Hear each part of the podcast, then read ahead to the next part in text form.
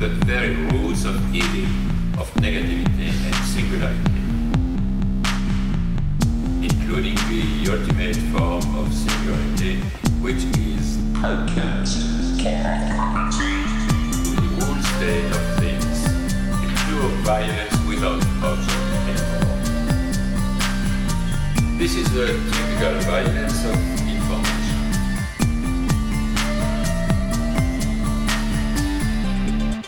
violent because what happens there is a murder of the real, the vanishing point of reality. Let's not have a misunderstanding here. Welcome to Machinic Unconscious Happy Hour with Cooper Cherry, as always, sponsored by the People's Institute for Revolutionary Semiotics.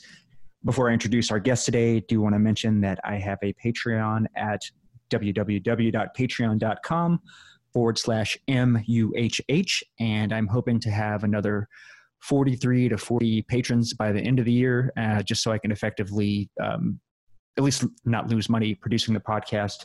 So if you're enjoying it, uh, definitely you know feel free to throw throw us a dollar a month or something like that. This is another movie episode. I have Lewis and Nick returning co-hosts of the Proletarian Contrarian podcast. But uh, welcome back, fellas. Good to be Thanks. here, Glad to be back. Thanks, Coop. Hell yeah. So I, I don't know if you guys want to do a brief intro to just in case listeners are unfamiliar with your show. Sure, yeah. Uh, Lewis, why don't you do that? Yeah, well, no, I think that's right. I think the first time I did it, the second time you did it, so I think it makes sense. This third time I should do it. Oh, sure. Um, yeah, Proletarian Contrarian. We've been doing this podcast for about two years now.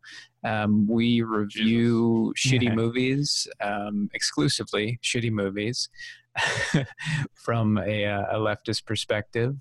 Um, right now, we're in the midst of uh, John Carpenter month, uh, looking at uh, uh, some of his uh, shittier fare. yeah, we always try to put a little, little bit of a leftist spin on it in any of our movies. I'm sure that just comes out um, regardless. We we also have um, another guest month planned for this coming September. Um, that's September 2020 for those listening to this in posterity. But yeah, no, just a leftist crappy movie podcast. But it's always nice to be on Coop's show because we actually get to watch a good movie for a change. yeah. I think it's That good though because I've had of pace. I've had y'all like the most of the movies we've done. I think, with the exception of last year at Marienbad, have been good, but like maybe either not perfect or there is some like disagreement and the critic the critical reviews or opinions. Yeah, sure. Um, the counselor definitely um, to a lesser Yeah, extent that's really the- the- I think that I think this movie that we're going to talk about, it's a bit of a saver choice, but it still isn't as universally Yeah. kind of acclaimed as Marienbad. for sure. And right uh, and probably not as widely you know seen, Seen, or, yeah. uh, definitely people know about it but you know i don't know how many people go back uh, to watch this film right, if if you were like, I remember I saw this film because I this was back when the store Hastings was a thing, which was like a a brick and mortar like DVD music book kind of place. Mhm. And uh, they had basically, so this was like when I was a freshman in college. So this was like 2001. They had a double pack and it was Requiem for a Dream and this movie. So That's I a- probably, Nice. It's a hell of a double feature. yeah, right. yeah So I probably wouldn't have watched this movie if it hadn't come in that double, in that, if it hadn't been sold like that, interestingly enough. So yeah should we say what the movie is yeah, yeah, we should probably say what the movie is. the movie is Pi, uh, written and directed by Darren Aronofsky. His actually his debut uh, feature film. And then uh, Nick, do you want to do a plot synopsis? You're usually pretty good at those, but Yeah, I can. I can, I can do, do a it. quick quick rundown. Yeah. Um, so it's it's kind of built as a psychological thriller. Um, the protagonist is this mathematician who's clearly very talented, but clearly not emotionally well. Why that is, we can get into it a little bit more down down the line on, our discussion here. But he is trying to plot the the trajectory of the stock market. Essentially, that that's his um, I, I guess like his his motivation and his quest here in the movie. And of course, in, in the course of doing so, he attracts interest from capitalist and religious forces. Um, it it kind of delves into like the Kabbalistic meaning and mysticism behind numbers and what numbers mean. And his his Jewish identity is um, very prominent in um, his motivation and in the resistance that he gets from outside forces. and yeah, just his a, lot of it's very character driven. It's it's why or not why, but it, it it examines the emotional travails that that this character Max Cohen goes through and like how his interpretation of numbers and significance of numbers impact his own daily life. And yeah i mean i don't want to spoil the ending before we get there. He does achieve some kind of catharsis by the end. Just to kind of go over some of the um, kind of the nuts and bolts in terms of like the DP was Matthew Libatique. The kind of the so the film is starring Sean Gullette, who I think was a college friend of of Aronofsky's, and then Mark Margolis is probably the second, either second lead or or what have you, but he's quite good. yes He's one of the most prominent. Those are like our two, and I guess Lenny the um, the Yeah. Hasid. the, the annoying Hasid guy Those are kind of like our three main players that get the most screen time. yeah also to some extent um I mean, I mean, definitely secondary characters, but Max is uh, neighbors in the building. Yeah. Also, um, this Wall Street firm representative Right. that kind of harangues him. But Right. Yeah, no, that Margolis is great in this. Oh yeah, he's fantastic. Budget wise, at least on the original budget, it all shot for 60k roughly, which is fucking incredible. Yeah. Uh, shot in 96, so I would say even you double that budget um, in terms of the you know whatever inflation rate to 120 still which is a lot of money obviously for like anyone but when it comes to filmmaking that's like a drop in the bucket Yeah, you think like a, a well-off family of four makes that in like a Yeah. year, and like that, right. you you make a movie off that. that. That's a way to contextualize it for me with with these like sums that seem a lot of money to me personally. but Yeah. in the terms of like a production for a feature is not much. was it i forget what movie it was but there was another one that was shot for like a million that we discussed Uh, me and you. i can't re- can't remember what mm-hmm. movie it was it may have even been just the counselor on the was like super cheap The Counselor counselor was fairly cheap. I mean, it Yeah. was something like 15 to 16 million, which is fairly low for a film with, you know, Yeah. as, With as those- big name sort of- actors. with yeah. Brad Pitt, Fassbender, Shit. all those names. Right. Anyway But yeah, so then uh, the post production costs were another 60K for this film. And uh, you can read it all on Wikipedia. There's kind of the breakdown of, you know, why it cost this much. And it was a lot of it was, um, you know, the actual processing of the film Yes. stock because they shot this on 16 millimeter uh, black and white reversal film. And they had to send it to a lab in Arlington, Virginia, which is the only lab at the time that could do it. Um, you know, this is, uh, yeah, this is just one of the, the, the and that's you know kind of a hallmark of uh, you know indie filmmaking um, that starts to go away a little bit um, Yeah. right after this yeah because indie filmmaking now like you're going to be shooting on digital more than likely it's right And way to a cer- cheaper And to a certain extent, there's movies. Um, there's movies like Tangerine, which I haven't seen, but the, that was like shot entirely on iPhone. right um, and and that makes it more accessible to a lot of people like who just won't have access to making any kind of film like even if it's a TikTok thing or all the way up to something like Pi. But um, I mean, on the other hand, like part of what I really liked about this movie so much was was the the aesthetic, was the the intensely grainy, like monochromatic look of it. So yeah, it, it is kind of it, it is kind of a disappointment that like mid tier films, especially after COVID, certainly like are just kind of disappearing. i mean even Like, before that not mid like tier, just mid budget. No, for sure. But even like we, I mentioned this, I think in a couple episodes with both of you that like that kind things in the range of like that twenty-five to fifty million dollar film, like a Michael Clayton, are not getting Right. made anymore at all. Right. Yeah, I mean, who knows what this quarantine is going to look like for the future of Oh, film? right. Like it, film essentially doesn't exist for the year 2020. um, at, at least traditional film production, as, as people come to have come to understand it. But um, yeah, I, I don't know. Like may, maybe maybe the relative dearth of like big budget releases this year will open up people's like more homegrown grassroots kind of art style. Maybe not necessarily like a return to this kind of production when there's quarantine, but something comparable. Yeah, I mean, I think it has more to do with like the just it's the economics of the industry with the Yes. consolidation and people are less willing to take risks For sure. on you know that's why we have all the fucking you know the franchise stuff the franchise ip stuff that has a built-in audience just Yeah. dominates. It's a safer bet since everything's been so like intensely financialized. Yeah it's a risk averse uh, you know uh, a flop you know? Yeah. Like waterworld you know like i mean that's like stunning example but Yeah, really but- does show like new material is it can be risky.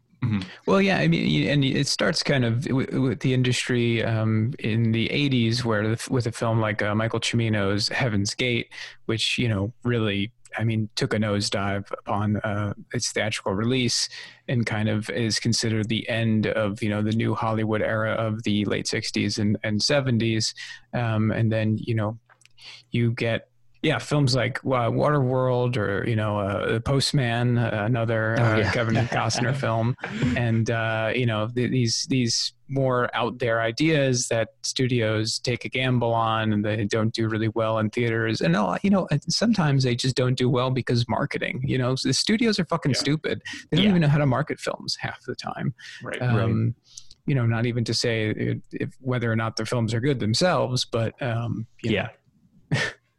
I mean, hell, like it. I feel like was it the counselor had a weird market marketing angle to it, right? Yeah, I, I think we we looked up this a little bit, but there there was something just like I don't even remember that film being marketed that heavily, and like I do remember films like No Country was marketed like heavily, Yeah. and that definitely that that was one of the reasons I saw that. Like before I was super into film, I, I saw Old Country, like No Country for Old Men, because it was marketed as like this intense. I mean, that term psychological thriller is kind of really wide, but it was marketed as that, marketed as like this. Yeah.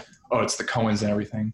And then in comparison, you have this other same material, and it actually has this Cormac McCarthy involvement, and it just kind Yeah. of dissipated. right and it's ridley scott you know it's like it's it's uh it's it's a known auteur um but yeah it's uh it's who who knows why i mean you know even no country wasn't a big budget film i i don't know the exact number but i can't imagine it cost you know more than 60 million to make Yeah. that movie Probably half that, I would think. right Back to this movie. Back to Pi. right. Uh, one kind of cool thing is that this was Clint Mansell's first score, who has been ever since he's done the scores for all of Aronofsky's movies that I'm aware of, and which are always fucking fantastic. And I think really like. Requiem probably is the most notable of those, Yeah, that um or the one that people know about. music that pounds over the um like the the climactic kind of um like montage of everything. That's that's super popular. That, Yeah. that has certainly transcended that movie. You can kind of see that yeah, them playing with that same aesthetic here quite a bit. Yeah, and there was some there were some really big big name artists. I don't I, I think they were smaller at the time, but Yeah. like um Aphex Twin, Massive Attack are on this soundtrack, and um the soundtrack in particular definitely like exemplified this. But this whole movie is more fast paced than I thought it would be. Yeah. I was assuming it'd be more kind of slow and meditative, but um nope. Just Right. even open up the, the DVD soundtrack uh, DVD menu, the soundtrack just like kicks you in the ass. it was a tight 90 but it felt it felt longer to me Yeah, for sure. it felt like a two hour movie And not in For the some best. There's so reason. much in it, you know, like it Yeah. just it crams so much into that. You know, I think it's actually 85 minutes, Yeah. something like that.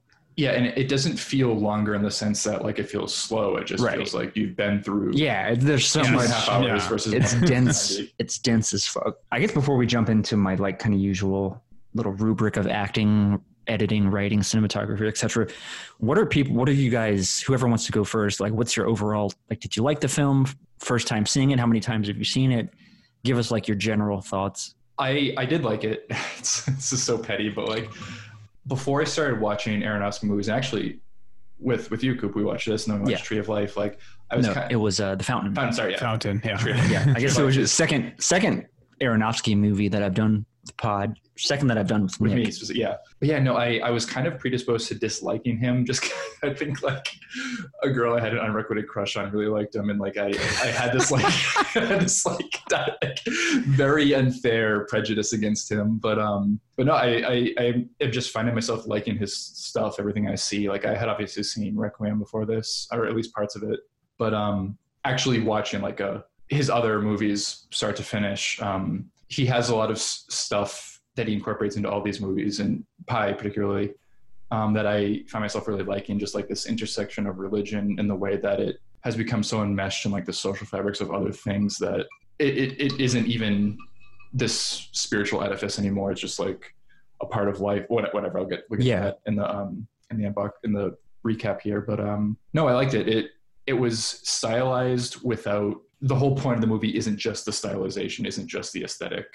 um, the the stylization complements the other Yes. stuff that's going on. Very the well, I think. Yeah, and, and that that's what's most important for me because I I like a stylized movie, but there has to be a reason for it. Yeah. and there's definitely a reason for it here. I, I've seen Pi before. I think I've seen all of his films except his newest film, Mother. Uh, I'll probably check that one out soon.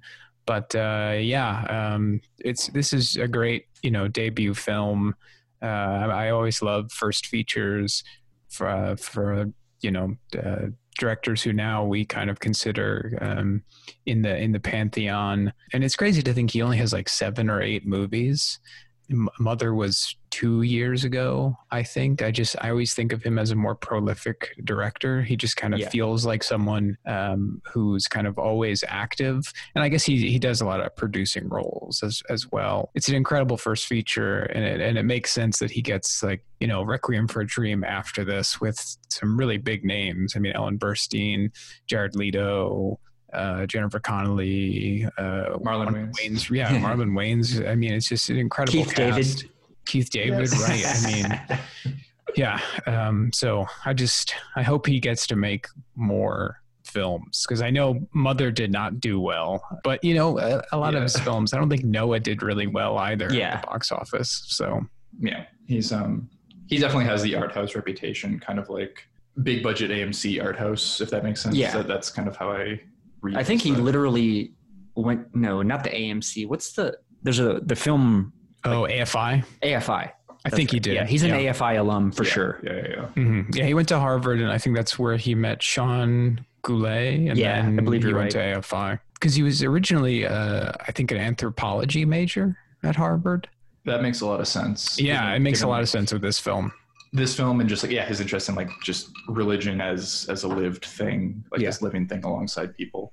His dad, I think, was an anthropologist, maybe Yeah, or makes- something, makes a lot of something along those lines, which I think led into it. And I think plus Aronofsky's Jewish background as well, growing up in New York City, etc. hmm But this film I had seen, I think I had only seen it once previously.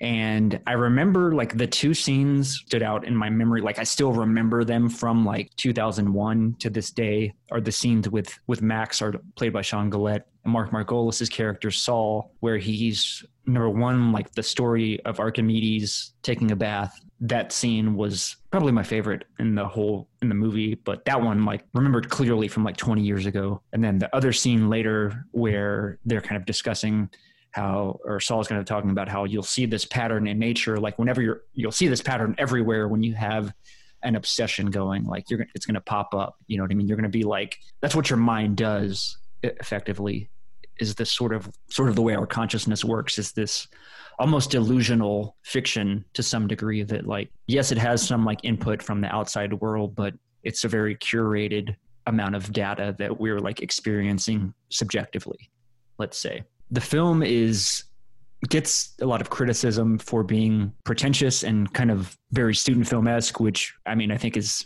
relatively yeah some of that's in there. There are a little there are some cringe elements to the film but for 1997 on this budget i mean damn.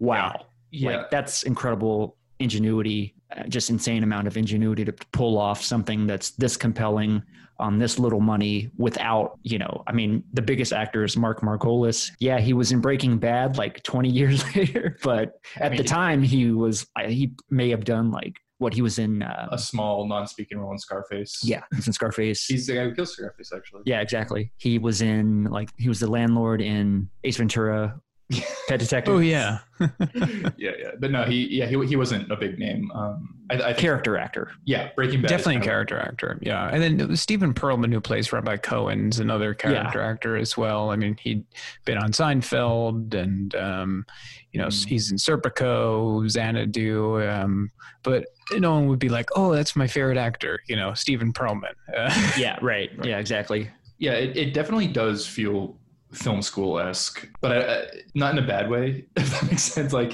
it, it definitely feels um, like it. The the script and the idea could have been. It could have come off as way more pretentious than it actually does. I don't know. It, it feels very earnest, which kind of offsets accusations of um, of pretension. I think. Yeah.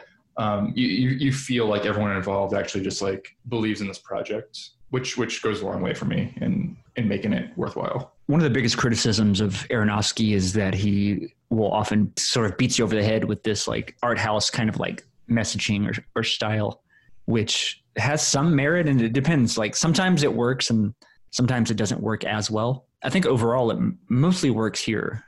Yeah, I think it works here. Um, and of the films that I like of his the most, like Black Swan or The Wrestler, Yeah, those are um, less so. Yeah, but um, you know, he he he definitely wears uh, with this film like he kind of wears it all on his sleeve, right? It's it's there are subtleties, of course, but yeah, I, I don't know. I, I'm I'm okay with the, this more like uh, bombastic film that Yeah. just you know says it all out in the open, lays all of its cards on the table for you. That aspect also works textually too, because Max Cohen himself is suffering an emotional and mental breakdown throughout the entire movie. So, like, just Right. from the character's perspective, it makes sense that everything would be heavy-handed because he's actually he's literally looking for patterns where there aren't any, Right. or uh, or where he believes that there aren't there there shouldn't be any, but he wants there to be. And yeah, it, it just it, it's just a marriage of um, tone and character, which which which works. So what I think Aronofsky does better than any other filmmaker that I've ever encountered is he has the or his films often evoke this visceral it's a visceral like physical experience that watching the films that I don't think you frequently see obviously like some of the stuff at Requiem is like the most famous you know what I mean Sure, sure. Uh, Uh, by all accounts, Mother is definitely oh. Mother also I have seen it and yes it's like it's physically intense like Yeah. it's like some of the scenes and the like the intense frenetic pace stuff that's in here goes to like this it's a similar technique that's Mhm. used in mother but it's like going that to like the nth degree Oh hell yeah! I can't. I can't wait. oh That'll be- man that'll that'll be have to be the the crown achievement of the, yeah the Aronofsky podcast trifecta. that there's a per- yeah there's a particular scene in mother or like a sequence that's just fucking viscerally insane and like unbelievable and I think he was dating Jennifer Lawrence at the time, which is hilarious. he was yes yeah, I am. hey, honey, go do this. Shit. and and Rachel Weisz whenever I think they made um, the Fountain as well, which is funny. Like the Fountain is oh, yeah, the. dude's rock. It's been a while since I've seen the wrestler, so I can't speak to that one. But the Fountain is the only one that doesn't have this feature of this like element of viscerally like will make your butt like you feel the film in your body when you're Right. watching it. Yeah, Yeah, I mean, it's it's a it's a slower film, definitely, you mean as far as I remember. Oh no, I think he's talking about the Fountain. It is, I think, in comparison to this and Requiem, those both have that kind of like the editing is very erratic and fast paced, and there's a lot of weird camera angles and shots and and shit that keeps keeps pace. But it's a more methodical film. you had mentioned this um, many times. Just just like the sound design in this in this um, movie, and um, there are at least two different sequences where Max is in his apartment and the ambient sounds of the building around him are just like driving him insane, and and uh, we we get like this just the phone rings and we get this this ringing and and it it really makes you feel that visceral kind of repulsion, that kind of visceral. you- You're you're occupying Max's headspace with him. Um, it's just way more effective than anything I've seen recently. Um, Yeah, I, a lot of that stuff, the the apartment scenes, um, and just the the fixation on the technology. Uh, Aronofsky, uh, and I'm not just blowing this out of my ass. He said this himself, but he he got a lot of that from uh, the film Tetsuo, the Iron Man, um, which is a Japanese film by uh, Shinya Tsukamoto, um, another you know uh, low budget uh, cult film uh, directed. Um, and uh, shot on you know black and white uh, f- film stock. Very similar themes you know a guy obsessed with technology crazy shit happens to him um, although tetsuo is more of a, a body horror film. Um, it's it's it, it feels more like a cronenberg film. But um yeah think- the, the interesting thing about aronofsky is he's definitely a weeb. Like he he, Yes. he loves uh uh, Shinya Tsukamoto's films, and then he's also a big fan of Perfect Blue, Yes, which is a lot of um, what uh, he does in Black Swan. Oh, I, nice. I think he he literally purchased the distribution rights for Perfect Blue in America, so he could make Black Swan essentially. And it, yeah, there, there was something because I mean, there's a lot of I haven't seen Black Swan, but there's a lot of overlap with with Perfect Blue to the to the best of my knowledge. Oh, yeah, there's a lot. Yeah, Yeah. for sure. I have seen Black Swan. I haven't seen Perfect Blue, but I've been wanting to. It's Yes. been on high. It's been out in my mind quite a bit lately. Yeah. Because I'm a big fan of Paprika. That's like one of the. I'm Oh, not yeah, yeah. that. Yes. Yeah, my my anime mileage is a bit limited I, or I've been- exposure. I've been trying to convert him. It's, it's a long, slow process.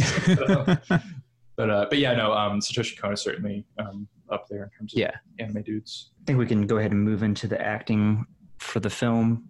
And I think, like I Oh, said, yeah. Sean Gullette is our is our lead friend of of Aronofsky's from college. Presumably, does a a really great job. I think um, he has. I mean, some of it I think is aided by the black and white, but like he has this he has this intensity and the ability to call upon this like dramatic intensity and and really sell it. You know what I mean? When he, uh, I think the only time that I kind of break he breaks character that I found like a little bit cringe was when he was talking to the what was her, I think her name was Marcy was the Wall Street person. Uh, the Wall Street person is No, Farouk is the like no, I think it's Marcy. yeah. I think that's I believe right. it is Mar. And yeah, Marcy Dawson. That's it. Yeah. so he says i'm i'm not interested in petty materialists like you which was like that was an example of like where this film was very much like student film esque like Yeah. The writing was maybe like the dialogue might have been the weakest link aside from the scenes with margolis and max or saul and max rather Yeah, there there were some lines. It was like, oh, Wikipedia's entry under like interesting mathematical concepts or something, just like saying like like like like explaining what the golden ratio is or something. Yeah. Um, and I mean, it does its point because like not everyone knows what the golden ratio is or, or the spiral that can come from it. But um, it did it did feel a little bit like, oh, I'm going to explain this Yeah. to the average audience member. But um, So I thought that worked with the rabbi or the Hasid because Yes. it was like because he too was like, oh, okay, that's interesting. I've never, I'm not familiar with that. So like that was, I thought that kind of actually played pretty well. But it was like some of the, and their scenes were really good. It was just some of the other scenes, like maybe the the ending in particular, like which the sort of confrontation with yes, the rest of the Hasidic sect or whatever the case may be, like that was a little bit stilted. you like you, can do like introducing concepts like teaching dialogue lines in movies. It's just it has to be justified within like the things that are going on in the plot. Um, and yeah the the confrontation when he, when he meets that jewish guy for the first time in the diner um, that that felt like oh these are both two really awkward guys. And of course they're gonna like talk about math stuff to each other and, and try to like one up each other. So it, it worked in the flow of the plot You see, I got the impression that he was sort of spying. He was familiar with who Max was yeah and sought him out yes yes that's right. mhm. more so yeah, than this being like a chance encounter. it- th- right. Yeah, that's is- clear towards the end. Right. this character is Lenny Meyer, um, played by Ben Shenkman. Who was fantastic. He probably like the third third lead. Yeah. He, he is third. I'd say he is third, third build here um, on Wikipedia, at least. Um, So him, Gullette, and Margolis all- all do fantastic jobs. I think Margolis is by far the best, Yes. but uh, Lenny I thought was was really great too. Yeah, I mean, uh, you know, Max and Lenny, they just have such great chemistry, and then Max and Saul have great chemistry as well. I think they just really, uh, you know, act off Yeah. of each other really well. One interesting note when listening to the director's commentary is that uh, I don't know if you'll remember this scene, but it's one in which Saul is talking to Max about I think the fish named being named Icarus, Oh yeah, and he named the fish after Max because he, you know, obviously the story of Icarus is he built the wax wings and flew too close to the sun. and there's um, s- a symbolic connection there with Max because he states throughout the film three times that he stared at the sun too much as a kid and it burned his eyes. right. So he literally did look at the sun and it almost killed him. Oh, But it was no, it was okay. So I, I fucked up those. That was a great scene, but the actual the improvised scene was when he was talking about Archimedes, Yes. and he dips. He like has this little sort of cylindrical shaped fish tank, and he Yeah. dips his pinky finger yes. into it to kind of visual give us a visual of what this sort of Archimedean idea of like displacement and density and that problem that had plagued Archimedes to figure out okay, the king of I think it was Athens wanted to know you know was this gift that I've received real gold and he like goes crazy trying to figure out how to determine if it's real gold or not. And then the why his wife tells him, you know, you you need to take a bath. You need and when he gets into the bath, he sees the water level rise, and then that's how he comes up with this idea of being able to use uh, displacement, volume, density, etc., to come to answer and solve solve this thing. And then he runs through the streets yelling "Eureka!" etc. But uh, according to Aronofsky, that was a good that was a like improvisation that Margolies did, and I thought it. I don't know something about like his whole physicality Yeah. and that scene was in particular was really interesting. Um, the way that he does it. I don't know. It has some. There's just something about it. Yeah, no, he really sells that whole monologue.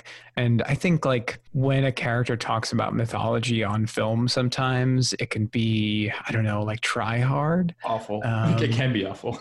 It could be really awful, but yeah, I don't know. Margolies just sells the story. He just tells it really well. And and that and like you said, that little physicality. I, I remember seeing that. I was like, oh, that's so good. That's great. Um, and that just that little insert shot that they have of it. Yeah, his voice, his sort of accent as well. Like there's he has a lot. I don't know. There's what is it? Uh, he's got pre- he has like a certain presence. I think in this film, and I mean his look as well. I think goes to that. He just has that. I don't know what the what's the word. It's like um Gravitas. yeah gravitas exactly. Yeah. He, yeah, he, I mean, he looks old here. And this was, what, 20, 30 years He's ago? looked the same for like the last thirty years. Yes. Oh, yes. yeah, for sure. He, looks just like he does in Breaking Bad here, which is, which is, I mean, hey, Who he's? Uh, I guess we should point out he's Hector Salamanca. yes. So yes. the older gentleman that just rings the bell. And The bell ring. can no it's funny actually that he has a stroke in that. Oh shit! Oh, as yeah, well that's here. right. That's, that's, yeah, that's how he uh, is first incapacitated and then dies in this movie. Um, his tattoos were interesting. He has Oh, like I a, have a the good two story on hand that. tattoos, and I don't know if those are real or those were added. I don't know. Those are added. Um, Okay. So, in listening to the director's commentary, found out something very the interesting backstory for Sol is that he was Russian, and because he did not want to be involved with like military implementations of his like he didn't want to work for the military, he was sent to Siberia in prison, and that's Gotcha. the source of the tattoos. And then, like in the '80s, whenever Glasnost was going on, he emigrated he was let he was set free and emigrated to the U.S. and became a professor at Columbia, and that's where he started his work on pi, investigating into the looking into pi. that's great. yeah. That's amazing. Yeah, that was fucking amazing. Yeah, exactly. Yeah. That's. I love when directors or scriptwriters do these Yes. elaborate backstories that never come out. In, Right. In the actual plot, that that's that's the good stuff. Um, Yeah, I mean, you know, Akira Kurosawa had a, a dossier on all seven of the seven samurai, uh, and they were like, you know, thirty pages of, of backstory per samurai. well, guess what? I am typing Google Google on a new tab right now to read afterward on this episode. Nice. Um, so we talked about Margolies. Signif- um, he was fantastic. Probably, I think my my favorite actor by far steals steals the movie in a lot of ways. Although Gullette is is quite good, and then Lenny, and then aside from that, I mean, it's very small roles. Uh, again, I say the rabbi at the end as well. But aside from that, it's like n- nobody's given a lot of meaty dialogue to chew on. It's mostly no. voiceover for Gullette, and then the scenes with Margolies are the most dialogue heavy, character driven. yeah. Um, Well, Len- Lenny has those too, I guess. Those yeah, the- yeah. I guess interacting with like the the Wall Street flunkies that that advances the plot, but it's um it's just kind of like yeah, mechanical dialogue. Right. There's not much like character yeah, for sure. stuff there. Yeah, yeah. I mean, there's really only like three other characters, right? I mean, there's his landlady, and then his neighbor, uh, The little girl older who the neighbor, and then the little girl neighbor. Um, and then like there's that there is that one really cringy scene where, uh, he the girl Devi, I think her name is, like he hears her having sex upstairs. Oh yeah, Yeah, Uh, uh, and then like- he passes out, and like Devi and the guy she was fucking are like in his apartment because yes. he, he has a bloody nose. yeah. No, that was that was that was good. That was so Aronofsky in the director's commentary mentioned that the the or the intention behind having these like the sex from the neighbors bleed over was Max is in this kind of state of I don't know, maybe even like he's okay. So he's in like these hallucinatory, schizophrenic breaks or what have you, Mhm. and it's almost like The Sopranos. Whenever uh, Tony Oh, is yeah, getting beckoned into like the the building, um, whenever he's like in the kind of Kevin Finnerty scenes, and you hear Meadow's voice is kind of similar. It's like the idea being that the the like gritty, the sexual, like the physical body element is beckoning like him to get him to turn back to like the that the physical world, but he's in this other space. And he ultimately, when he ever he clicks the return button, he's and that he's like fully immersing himself in that in that other space, away from the physical like material like base urge. Maybe I don't know.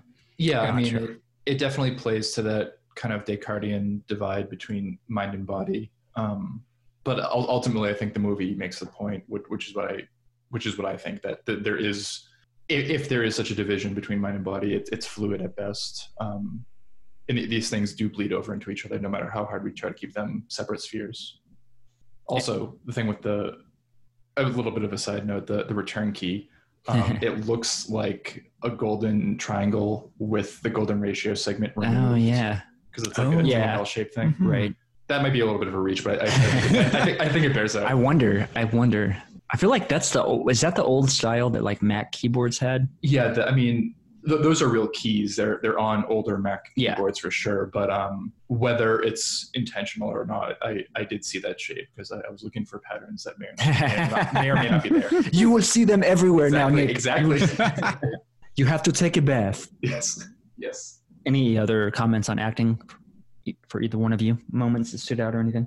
No, I mean, no, nobody was bad, and um, nobody was like cringy or, or like quote unquote acting in like a Yeah. first feature Right. film. Which, Yeah, considering considering considering this was basically like a high concept student project. Yeah. um, it, it, it's Pretty notable. impressive, yeah. Yeah. Yeah, I think Sean Gullette, he's the only one that's like his first film. Everybody else had been in um, smaller films or big films like uh, Ben Shenkman, who plays Lenny. He was in uh, Robert Redford's Quiz Show. I mean, you know, didn't have a big role. I'm sure he's someone in the background with maybe one line, but uh, yeah, it's it's a good blend of like amateur and professional actors. I think Gullette had only been in Aronofsky did a short. I forget what it's called, but he had been in that. But yeah, as far as like legit credits, no. Yeah. In terms of the moving on to editing, which I think obviously the sound design is like another character in this film or like another presence or a very strong element and makes up quite a bit of the helps with the tension and the like atmosphere and the frenetic pace and the editing, etc. Like it all works very cohesively. But uh, one thing that Aronofsky also mentioned in the director's commentary was how growing up in New York City, how inspired he was by like hip hop and how he like actually use that idea of like sampling and collage and recombination, etc.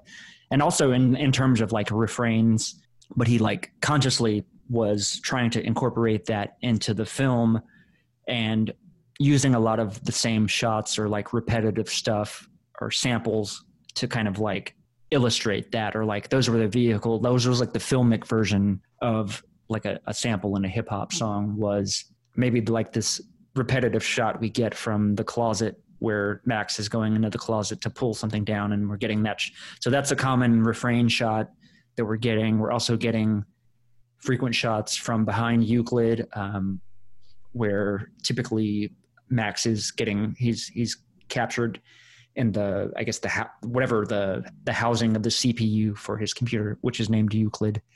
We're getting those. So he Aronofsky was saying so there's that element. Part of it is an aspect of trying to incorporate like this hip hop aesthetic into the filmmaking but also like practically whenever you're you're doing the same you're reusing a lot of the same shots this is what helps you make a film like this for only $60,000 is being able to reuse a lot of stuff. And so being very economical with your shots for editing and so forth, which I think is just kind of a cool little side note for anyone that is actually interested in, in directing.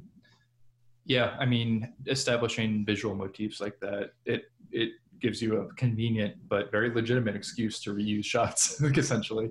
Yeah. Um, and yeah, I mean, I that, which isn't I'm not trying to like dismiss it, but um, yeah, it the pills in particular um, for for Max's character, just the the way the these brief, terse, kind of um, two second long montages of popping the pill bottle open, pouring it into his hands, tossing him back. Um, by the, by the second or third time, you're already used to it. You're used to like the the flow of it, and it, it would come in like when a hook would come to a song. and you can see that very like that's a clear precursor to the drug scenes in Requiem Absolutely. Oh Absolutely. yeah, definitely. in terms of style. Yeah. but I'll, Yeah, I um, mean, he didn't exactly create, you know, that idea of quick Right. montage, but it is something that we see a lot more after a film like Pi and Requiem for a Dream. We see this repeated by other filmmakers. Um, Edgar Shaun- Wright does it Shaun a of the Dead, ton. yes. Yeah, and Shaun of the Dead and, and Hot Fuzz. Um, and it usually is kind of like, yeah, focusing on like hands doing things.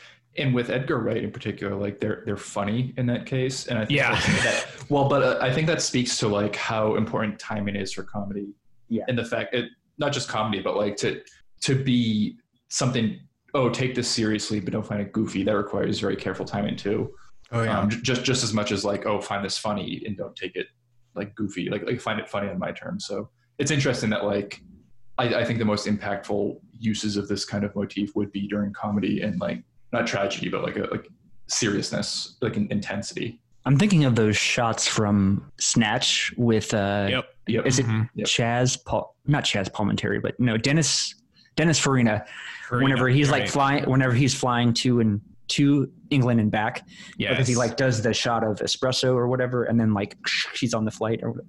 Yeah, yeah, yeah, yeah. No, Guy Ritchie does it as well. Definitely. Yeah, I think uh, a decent amount of his films. Oh yeah, he does very much. There's a lot of similarities. Their films are Yeah. very like bombastic with the editing and like Right. Zip, zip, camera zip. movement. Yeah, good call. Nick, did you um just curious? Were you were you already thinking of the pill sequences?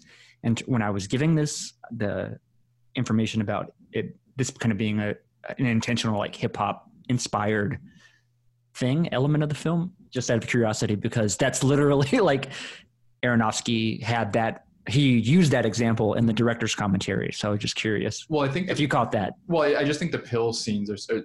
So, it, it's probably the most remem- like memorable in repeated footage. It's um literally comes up throughout the film. I want to say like five or six times. Just um, it kind of separates like different acts of the movie. Yeah. He pointed out too, like at the end, you'll notice he doesn't take the pills, Yes. Right. and how that was supposed to be like the there was a gonna that was like designed to be a bit of a like an emotional release. Right. Yeah, and a couple of the times in the movie, he he does use the uh the injector. I think I don't even know what you would call that. The gun that he loads up. Yeah. That's actually like noticeable by its absence. Did you have anything to add, Lewis, for editing? Yeah, I mean, just overall, it's it's um it's an incredibly well edited film, and it's not easy to edit, uh, just in general, but especially um, film. And then I assume the film was probably digitized. Um, I know they they cut the film with Avid, um, so it's probably fairly early version of uh, Avid film software, and it's it's it's difficult. Uh, I will say I've used a little bit myself, but Yeah, I'm not that big uh, of a fan of it myself. yeah yeah it's it's not the not my favorite one to use um but uh yeah it's um given what they you know had to work with well actually they shot like something close to a full day's worth of, sh- of footage is my understanding like they had like 23 hours Jesus. of footage that they shot. Yeah, um, which is why you know the budget is a is, is actually fairly hefty uh, for a, an amateur film. Um, you know, close to one hundred twenty thousand dollars because of just the the amount of money to process that film. I think was something like eighteen thousand dollars. Yeah. Um, so to get you know from 23 hours of footage down to uh, a 95 or 85 uh, minute movie. I mean, yeah, and it to, and for actually it to work and be comprehensive, uh, it's that's pretty masterful. Do either of you know? I forget off the top of my head what the average movie shoots in terms of. You usually don't. Ha- I don't know if you have it typically in hours, but it'll be like maybe the length of the film. Like, oh, we shot a mile or like five miles worth the film for this. I could honestly see that just varying by director or by by movie. by budget, really. Yeah, I mean, I'm sure, typically the I'm, I'm sure budget is a, but like ass- assuming that you could like put it on a gradient scale for budget, I, I think it would just it would also vary by just like what it is. Yeah. Yeah, I mean, you know, if if you're looking at like an effects heavy movie, you're probably shooting a ton. Um, Yeah. You know, something even like I was uh, recently watching the John Wick movies, and I was I was uh, watching some of the making ofs there, and and reading some interviews with the director, and I mean, just the the amount of takes you have to do per shot for some of those those action sequences. I mean, it would drive just a normal person mad. I mean, you just have to Yeah. do things, you know, a hundred times. um, but uh, yeah, you know, if you're a director like Clint Eastwood, you only do like one or Pretty two takes of economical, yeah. anything. So Right. you know, you're usually under budget and under schedule. Uh, so you're not, you're definitely not filming as much. I can speak to this a little bit from the production side because I've I've worked on uh, on films with Lewis actually. We And, have, um, yes. Access in time to like different sets that we would have or like just we, we were working on a pretty limited budget Right. um, but like yeah th- those things definitely restricted the number of takes we could do of course but like even accounting for that there would just be sometimes lewis would have me redo a, a, teen, a, a scene or a take or something and um but contrary to that to, to my point about like it just depends upon the production crew involved sometimes lewis just is like a one take and done Right. like he'll just go with whatever he happens to have even if we could take another take I just know like from the shorts that I've made that I mean I couldn't really put a time stamp on like the amount of raw footage. Mm. but like editing wise I can very I can say like oh to make this 5 minute movie I it took me you know 15 hours sure. to edit or it took me 18 hours to edit or something like that. So i can get you in that respect which i did think was somewhat cool was so i think the the voiceover helped out quite a bit here and allowing them to really make the film work ultimately on that budget yes definitely I mean, that was a huge, huge helping hand to to making it to being able to pull it off, and really just kind of a lot of times, or not all the time, but like sometimes you're just shooting and you don't know. So some of this film came together in editing. I think is what I'm Oh, yeah. effectively trying to get towards. Definitely. Really, ultimately, to just make that point that you know there was some things didn't work. I think he mentioned specifically there was the scene. There was a conversation with Marcy Dawson, I believe, who is the the Wall Street representative, right? And uh, Aronofsky was just like, you know, I, I fucked this scene up. that we shot so much, we were basically able to rescue the scene in editing. I was too too worried. I was too immersed in like what the camera was doing in the scene, and some of the acting or like the writing or the acting just didn't work, and they just edited around that.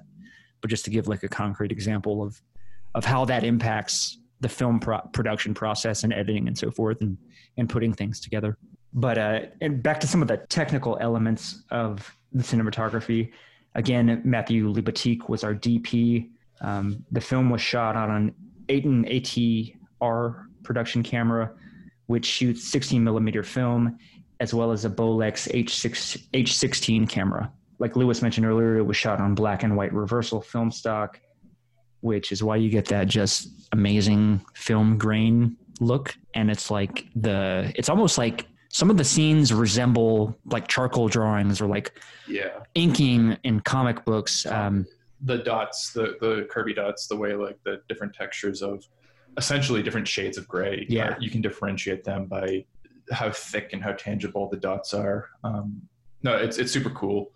Uh, I, i've never seen um what's that david lynch movie? The black eraserhead? Yeah i've never seen that but like just knowing the vibe of eraserhead i, I instantly made that connection there too.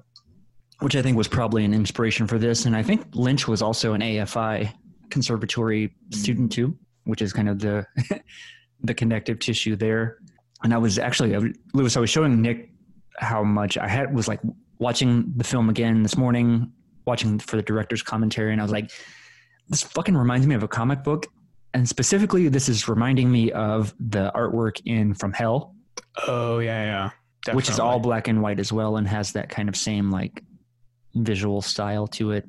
my my first thought um, was also Sin City, but um, From Hell just works so much more on, on a thematic level, like see, like looking for patterns in, and the chaos of like reality and everything. hmm Yeah. Well, my understanding is Aronofsky um, is a big fan of Miller, uh, Frank Miller, and uh, he was going to adapt uh, Batman Year One He was, Right. yes, at some point, yeah. but that fell through. which sounded. Um, Wild. if you read yeah. the if you read the like ideas that he had, I'm like, fuck.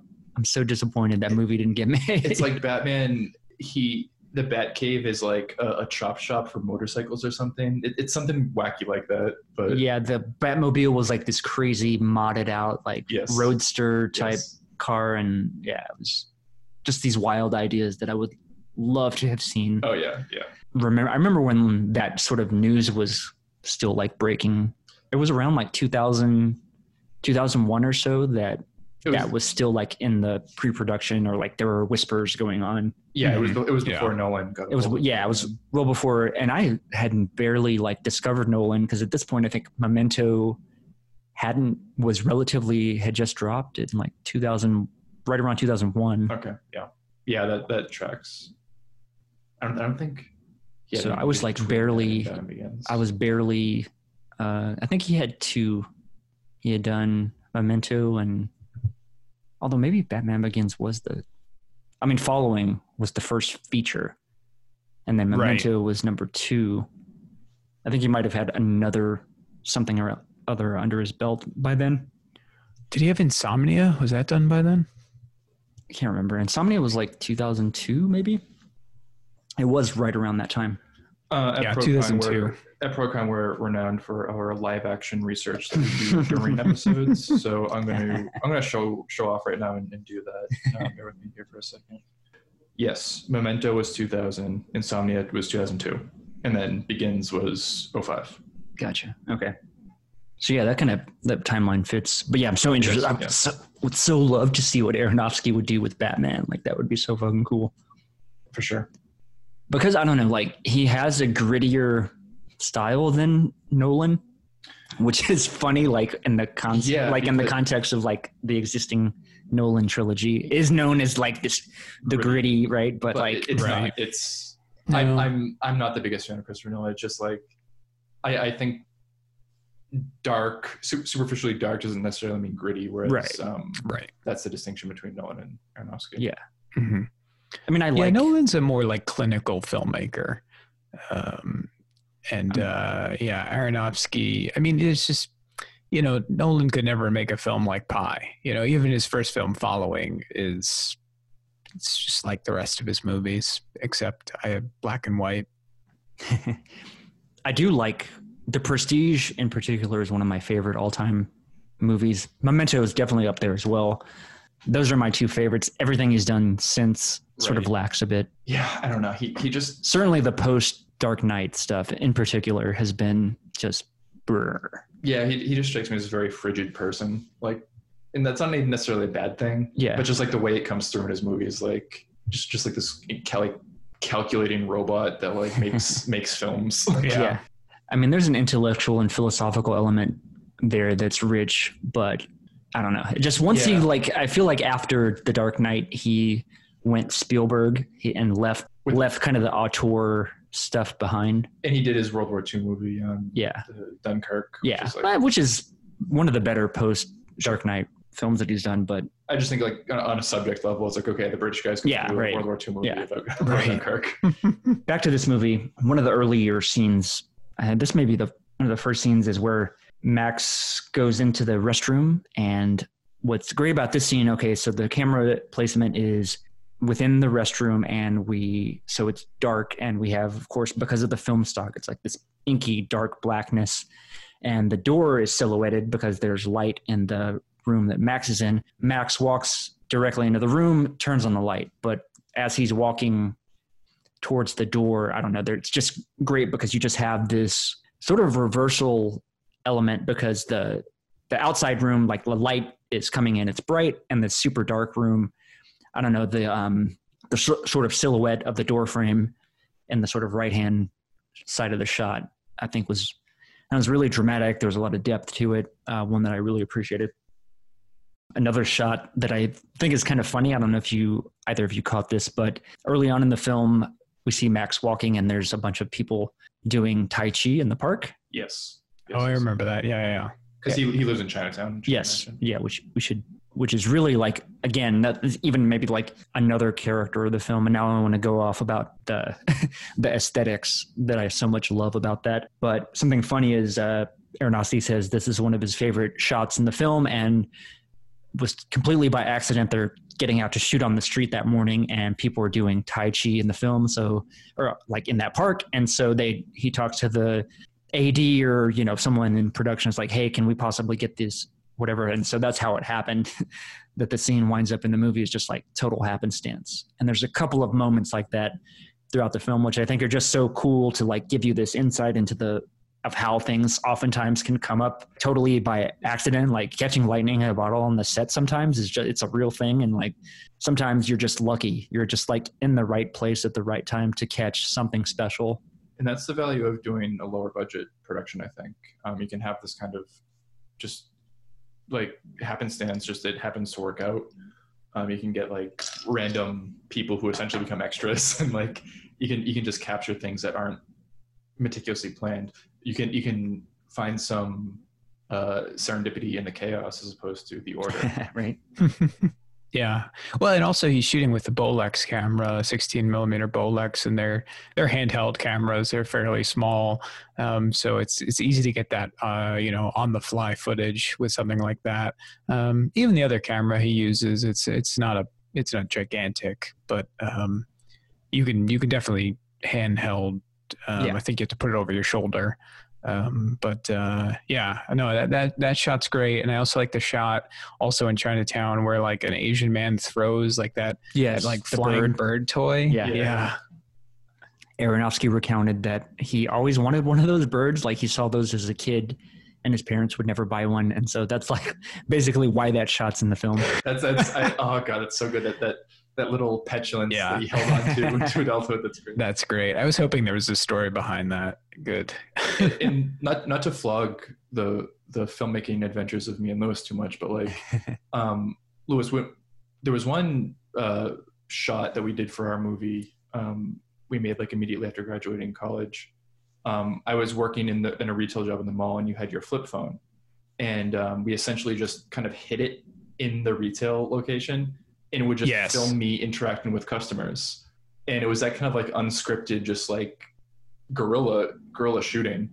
Um, For we, real. yeah, we, we were able to just get some things that wouldn't be possible if we had like this whole big setup. Yeah, Yeah, it was great. We just hid it behind uh, some of like the the t-shirts that you sold. Um, Yes. this uh, this That's small uh, little. Um, yeah, I forget what I I think it's called a flip cam. I think uh, Cisco used to make them. yeah, and, I remember uh, those. Essentially, They're the size of like a an Android or an iPhone. Yeah, Um, but before Androids and iPhones were really popular, and you you could just like literally you would f- rotate flip the the the uh, camera over to face either direction. Then yeah, we just used that. Yeah, no, it's um, it's great for guerrilla filmmaking, and I uh, I still have it. It works, but uh, yeah, yeah. Cisco doesn't make them anymore, so it's not supported. And um, yeah, it's just it's an it's an older format too. What it it's it's it's a it's a great little camera, but it's it's hard to shoot anything now if you want to upload it.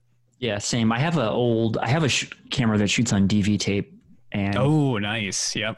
the, the problem is I can't get like it. The camera hooks up through FireWire 400, and Yep. so like I now I, I can't get a fucking FireWire. It's I'm gonna have to, like, impossible. Take the footage. I'm gonna have like there are still places, luckily, that have those old tape drives that you can like get f- footage digitized, but it's just another wrinkle rather than just being able to import your footage.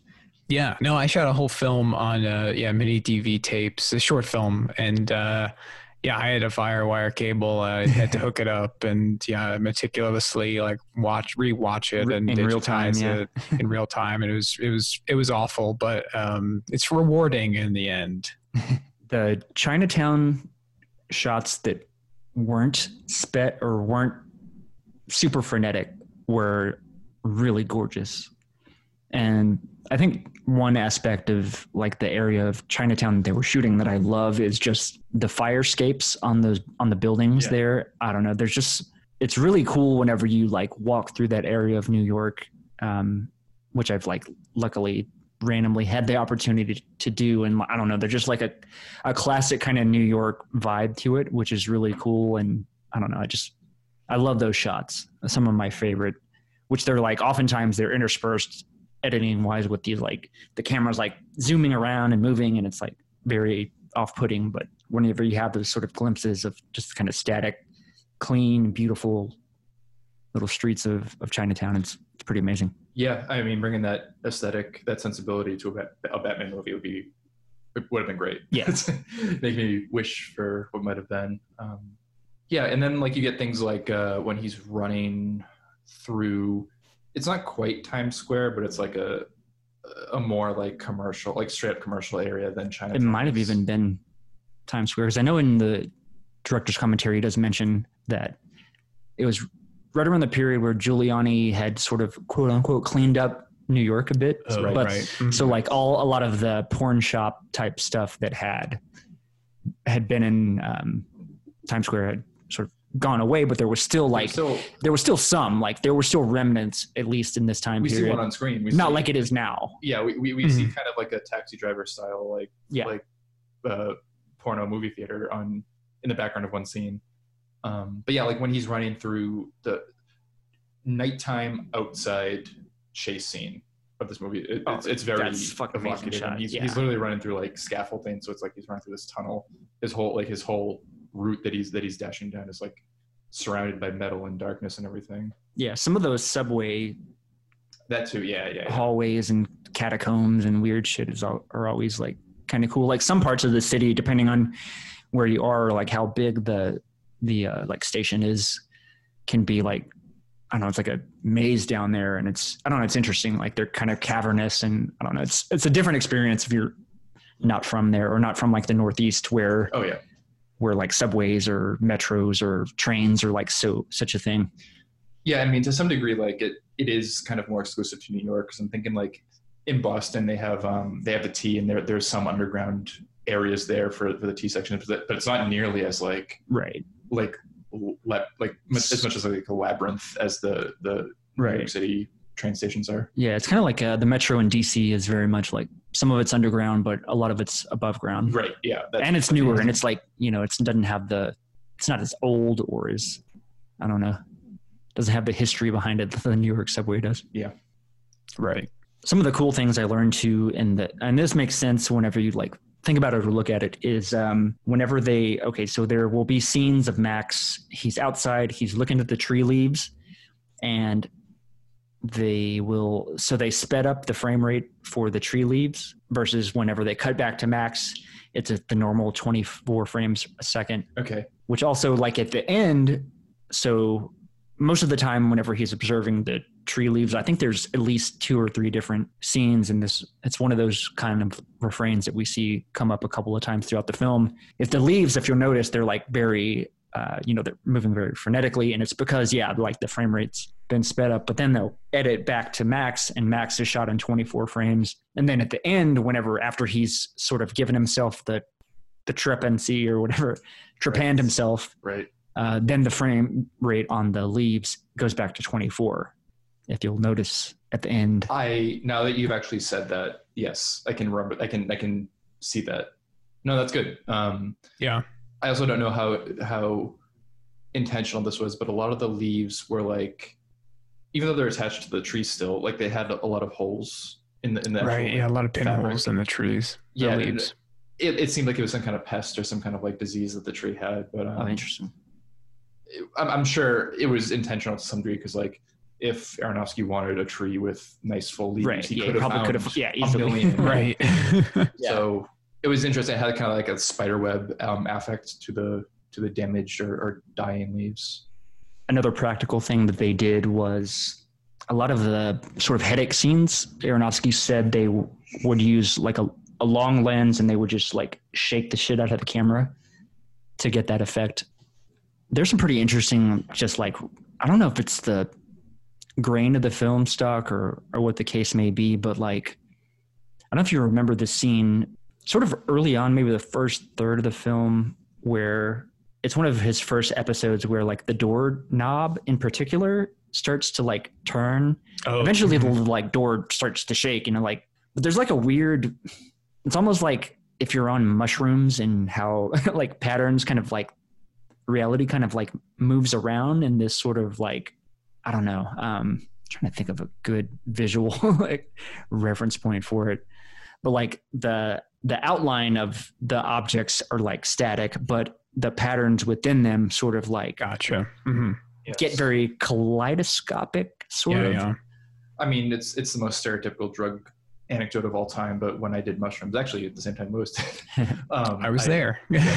Um, I, I m- the room I was in, my friend had like a Persian rug on the ground, and like the, Oh yeah, exactly. the the shape and the dimension of the rug did not change. Right. It, it, I wasn't like seeing things that weren't there, and I, I wasn't mistaking objects in reality for different sizes Right. or whatever. But the patterns, Yes. like gears were moving. Right. They the kind of like background. they kind of move in these like wave, almost like wave waves, but like a circular kind of wave. Yes, yes. Um, the fact that there were so many like curving twirls or whatever Yeah. inside the Persian uh, design of, of this rug, um, yeah, it lent itself very well to like gears moving. Yeah. Yeah, well, and, and we see that kind of visual again uh, with the coffee and the coffee creamer. Yes. Uh, that that spiral. Oh, yeah. um, And um, in the same scene, um, Lenny is smoking a cigarette, Yes. and the smoke comes out and it curls. Yeah. And also, Which were also very intentional moments. uh, Sol tells Max that, like, literally, if you look for spirals anywhere, you, the whole world becomes spirals. And um, I thought a nice little counterpoint to that, or a nice little companion thing to that was what is immediately outside Max's Yes. apartment, but a spiral staircase. Right. Oh, nice. I didn't catch right. that. That's right. But yeah, you will check him. Like he'll, if you, you can kind of see him looking at the trees, the moving back and forth, or the like, the cigarette smoke. The creamer and the coffee are good. Also, great examples. That is one of my favorite scenes too. It's like where, who was the Hasid? Was his his character? Uh, Lenny. Oh yeah, Lenny. Lenny. Yeah. So they get this really good like it's he's exhaling the cigarette smoke, but it's like very like his lips are sort of pursed and like this circular and he's like blowing almost like a dragon, sort of this very controlled like smoke. And then before that then like they cut to it in the air sort of swirling around and Aronofsky just talked about how they had to uh, get a lot of they spent a lot of uh, footage just getting the right moments of that smoke twirling in the air. I can only imagine. Yeah. But back to that door, that door thing. So that's like an early example of, again, I don't know if it's maybe a schiz- schizophrenic break that he's having, where these delusions are creeping into his reality. Eventually, the door pops open, like, but for that moment, there's like it's one of these like old school kind of doors that's like a copper thing with a Mhm. Copper plate, and I don't know, it just moves around. Later on in the film, too, it's like I don't know if you guys noticed this too, but it would be like weird patterns and the like this there would be a swirling in the grain of the film at certain points and it looked like ants moving around or like did you catch this at all Well, I mean, yeah, I mean, the there's a lot of mileage out of like the the like bug imagery and, and like he, he's always scratching himself a lot. Yeah. and like you get the idea he's like covered in like flea bites or something, and um, and of, of course it's psychosomatic to some degree, I imagine, but like it becomes vis that that visceral scratchiness which is so apparent on the film stock like it, it becomes textual when you see like ants crawling over brains like he hallucinates or like ants just crawling around his apartment and he, he casually like squishes one before going back to working on his computer or whatever it was it was really weird too. I was like wondering if it's just like a natural circumstance of okay this film was shot on like 16 millimeter film right. in 97 obviously like the display like tv technology you know what i mean? The technology advanced so much to now like how much of that is just because we have like this very clear di- you know i'm watching this on blu-ray. How much of that is just like the technology and how much of it is was intentional in terms of whenever the film was actually being shot. And that i'm not 100% sure what's what's what because yeah it was like these if you go back and watch the movie and maybe it's more clear on the blu-ray is like again like i said it's like the silhouettes are static there's nothing going on with the silhouettes but inside of the lines of the silhouettes of the characters or the the set pieces. Um, there's this weird effect going on where there's like it's kind of waving and, and moving around a little bit. It was it was weird. No, I didn't. Yeah, I didn't notice that. How did you watch it, Lewis? Uh, Like, what format, Amazon. I guess. Okay. cool. Yeah. Um, yeah, I mean, I think kind of to, speaking to the themes of the of the movie, I think it doesn't matter if it was intentional or not. Um, Well, yeah, true. uh, but yeah, I mean, it. We we do get a lot of um, a lot more obvious examples too. Like we see when when Max is talking about spirals in nature, like we see the, a picture of the Milky Way, and like and um, there's a repeated motif of like seashells and the the golden ratio spiral and everything. Um, and even Sol when he after he passes away, when he sets up the go board. in Oh yes, yes, yes, yes. Um, very cool. Hell yeah. He does this a couple of times, but he he I think very much is inspired by like Kubrick and s- in some of his aesthetic choices. A lot of the like symmetry you'll see um, is really good. So there's two really good examples. One is in the brain, one of the brain scenes you get, and it'll do like reverse. So one POV, the camera is POV from Max's point of view, and then the other is like the objective camera and it's you get the like subway steps coming down to the subway platform and he's very like symmetrical in frame which i i don't know it just it looks nice it's got a good pleasing aesthetic to it Right.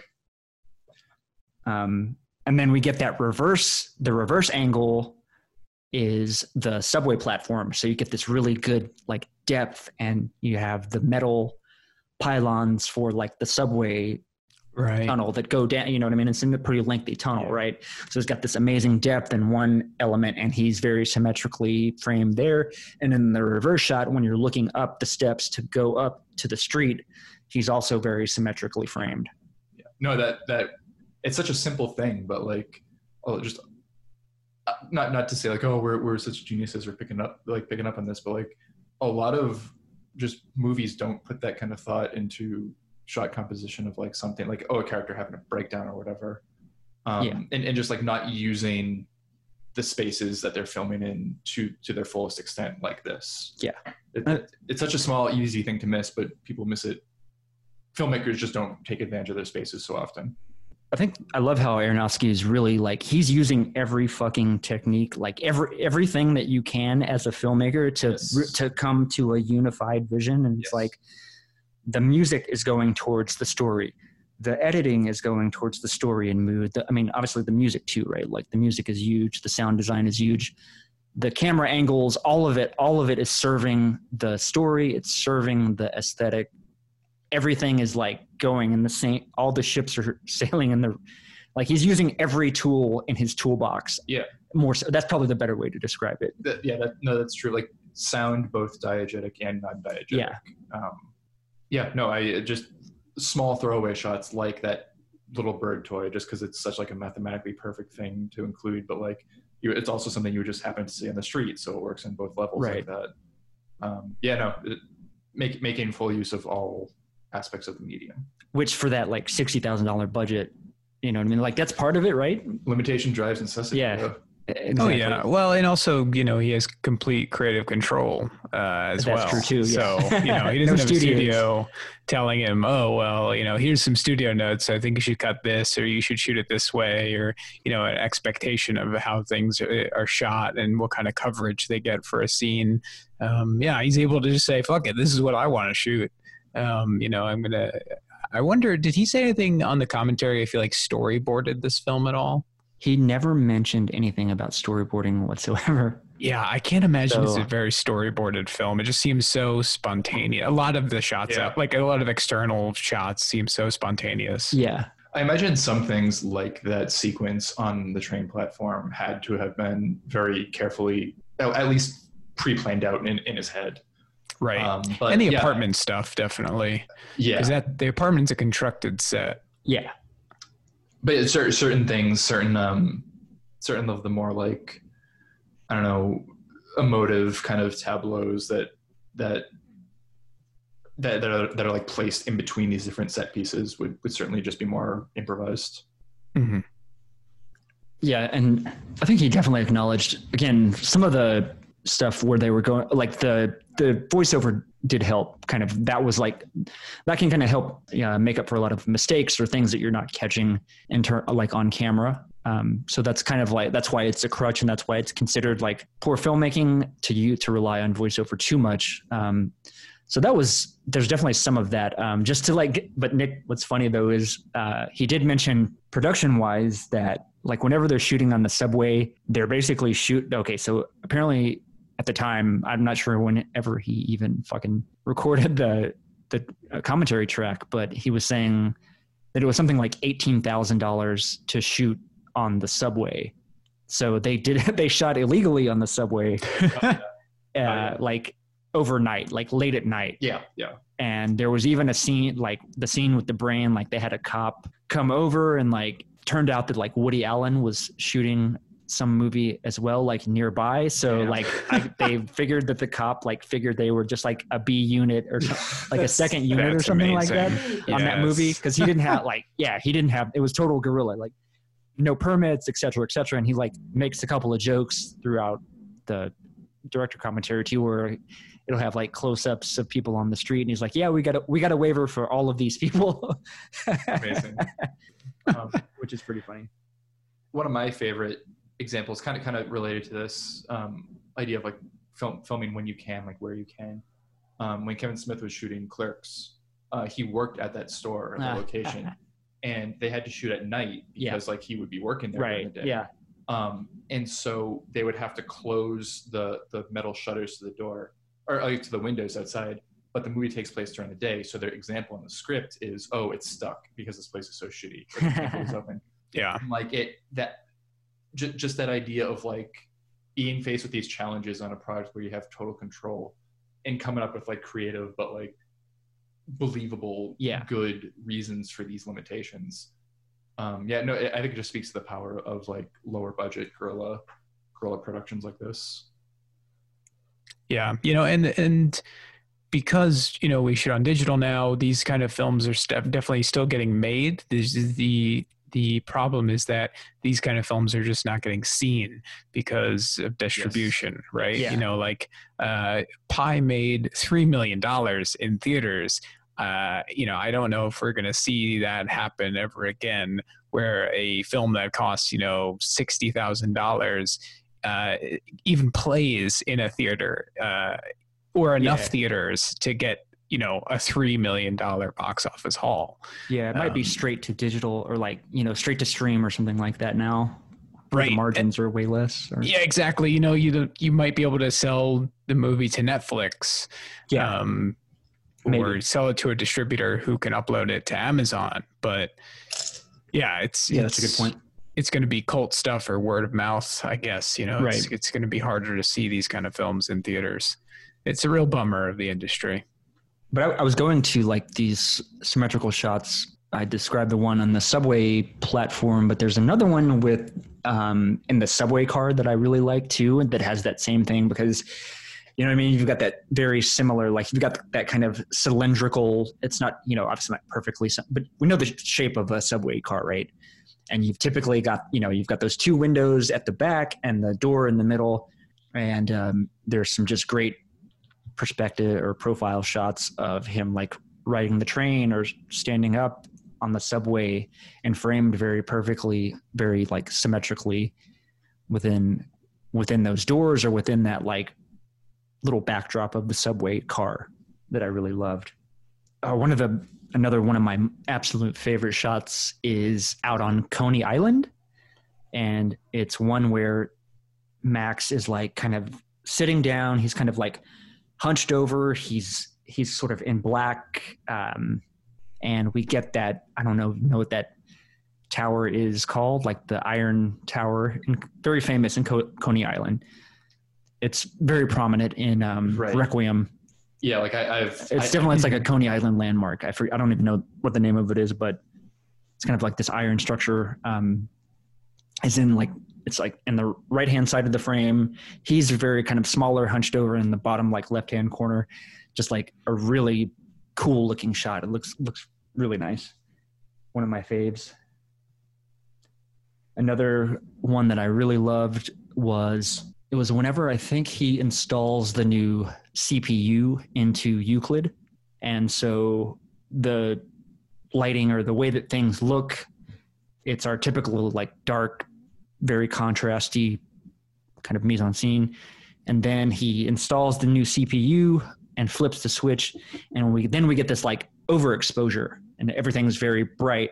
And he and we're the camera again is positioned from behind Euclid which is which is often the case which is often a it's a great framing device for Max we oftentimes see him framed by that little like CPU box. And um, but this was was a little bit different. It's almost like that overexposure. This is where he sort of comes into contact with the divine or like you know what I mean it's like that that light switch that eureka moment almost Right. like literally physically displayed with with this light bulb this overexposure Mhm. coming on Also, the the correlation of the light bulb with like uh, with some sun imagery because um, he, as we as we hear in his voiceover, he he damaged his yeah. eyes as a kid, looking at this literally staring at the sun. Right. Yeah. No, I, the overexposures are great and real, um, real use of the the medium. You know, shooting on film, you can get those overexposures. Um, sometimes you're not even trying to get those overexposures. Right. Sometimes it just happens uh, Yeah. because uh, with film, you really have to, you know, think carefully about your light and your lighting placement.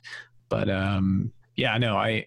Uh, some people really don't like overexposures in film, but I, you know, this is the perfect uh, use of it. And, uh, or, you know, in the previous film we all reviewed together uh, last year in Marienbad, there's those washed out uh, right overexposures and, you know, they're intentional. There's a reason behind them thematically.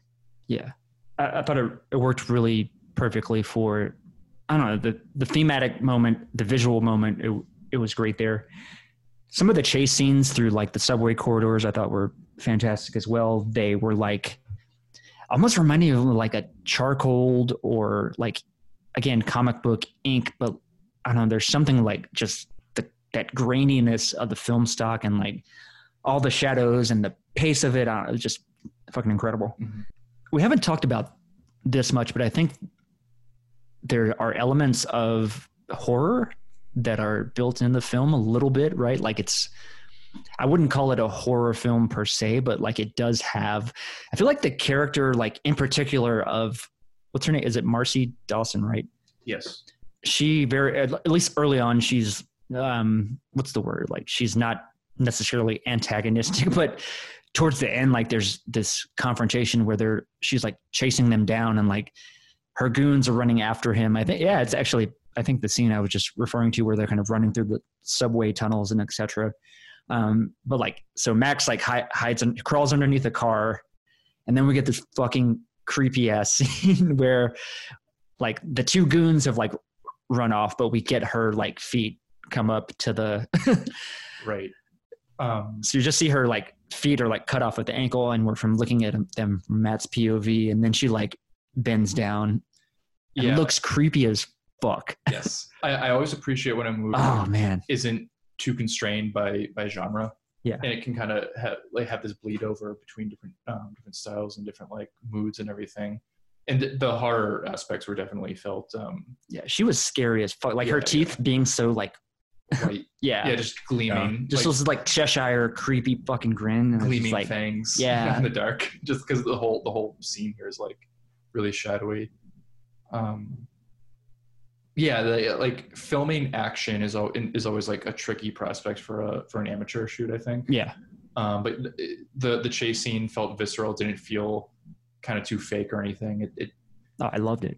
At least visually, it was fucking like well i'm, I'm speaking like strictly visually it can be so easy to bungle just like oh it's a we're gonna have like these very like untrained amateur actors Yeah. just like run and chase each other oh yeah, I definitely the fight it, it could have been awful but it the the stylization and just the shot choices and the editing definitely made it work some of the shots of the I haven't talked about this at all yet, but the shots of the go board were incredible. Even just like whenever there weren't weren't any actual go stones or pieces on the board.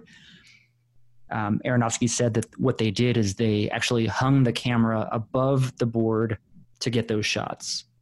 So you'll and I think there was one in particular. I mean, all a lot of the go board shots fantastic. Nick called out the one with the spiral pattern with the blacks and whites. That's really great. Yeah.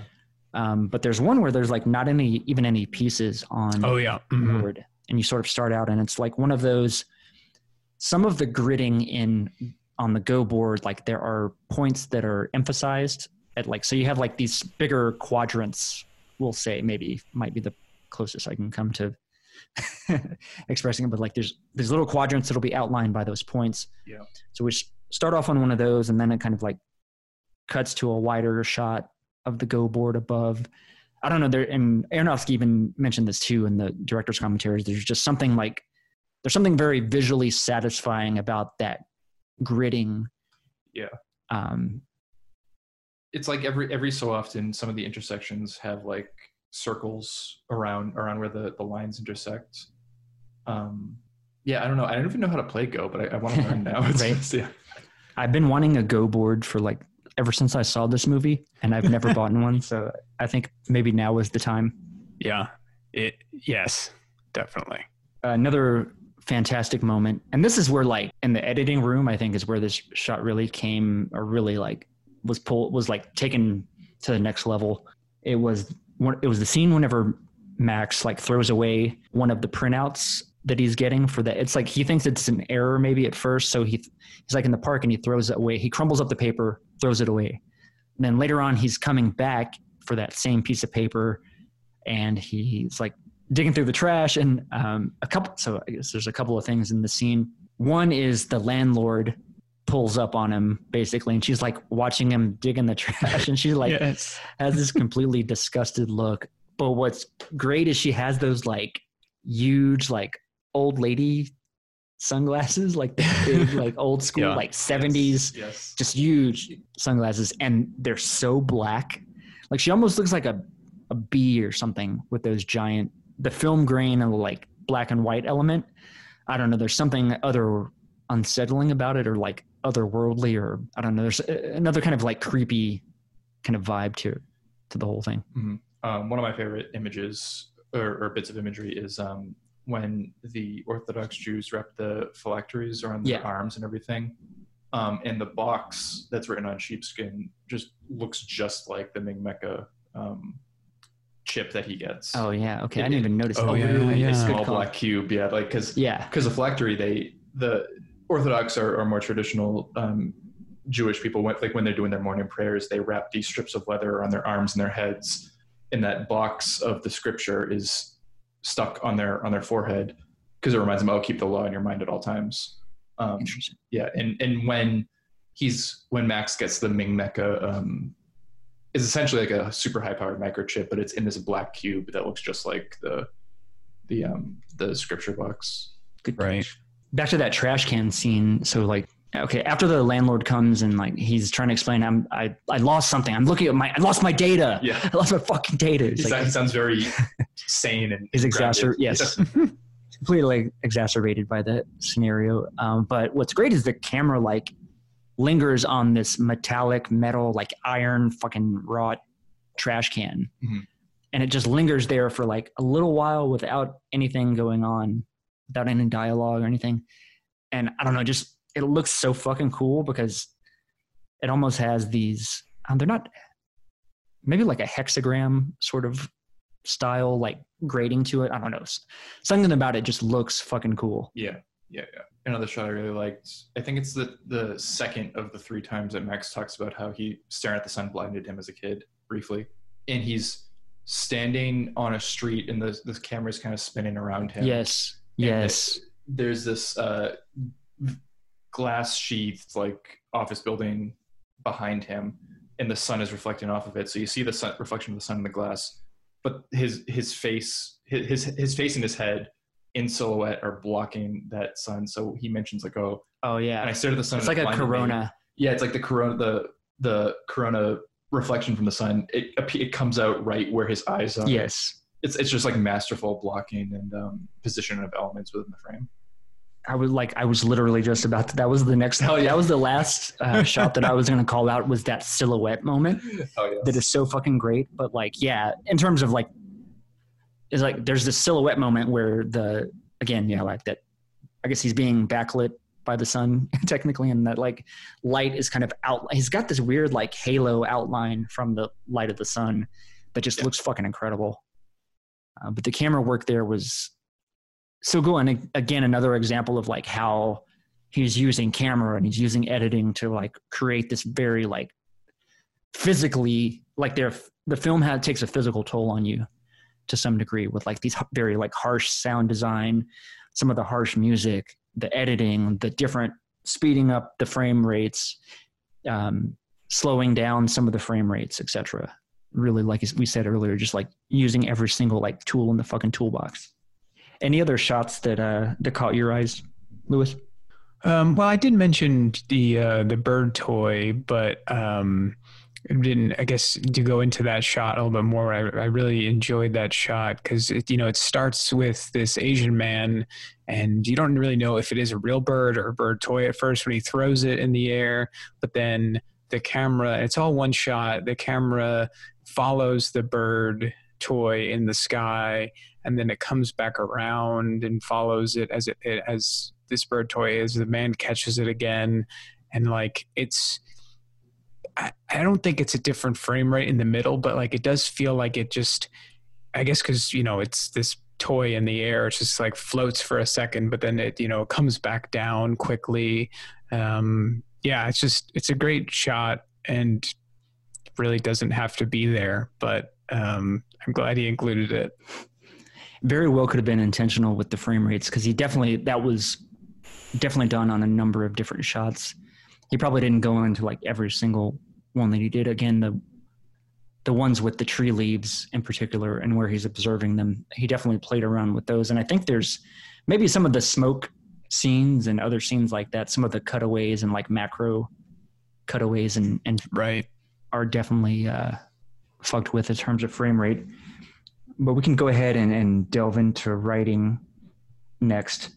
And I think in terms of writing, maybe well, like I said, I don't know if the the dialogue is maybe the weakest element, and so, but not in every in every scene. Um, that Archimedes st- story Yeah. is one of my favorites. Uh, I don't know that I don't know why I just love that fucking scene on its own. It's just like a great scene.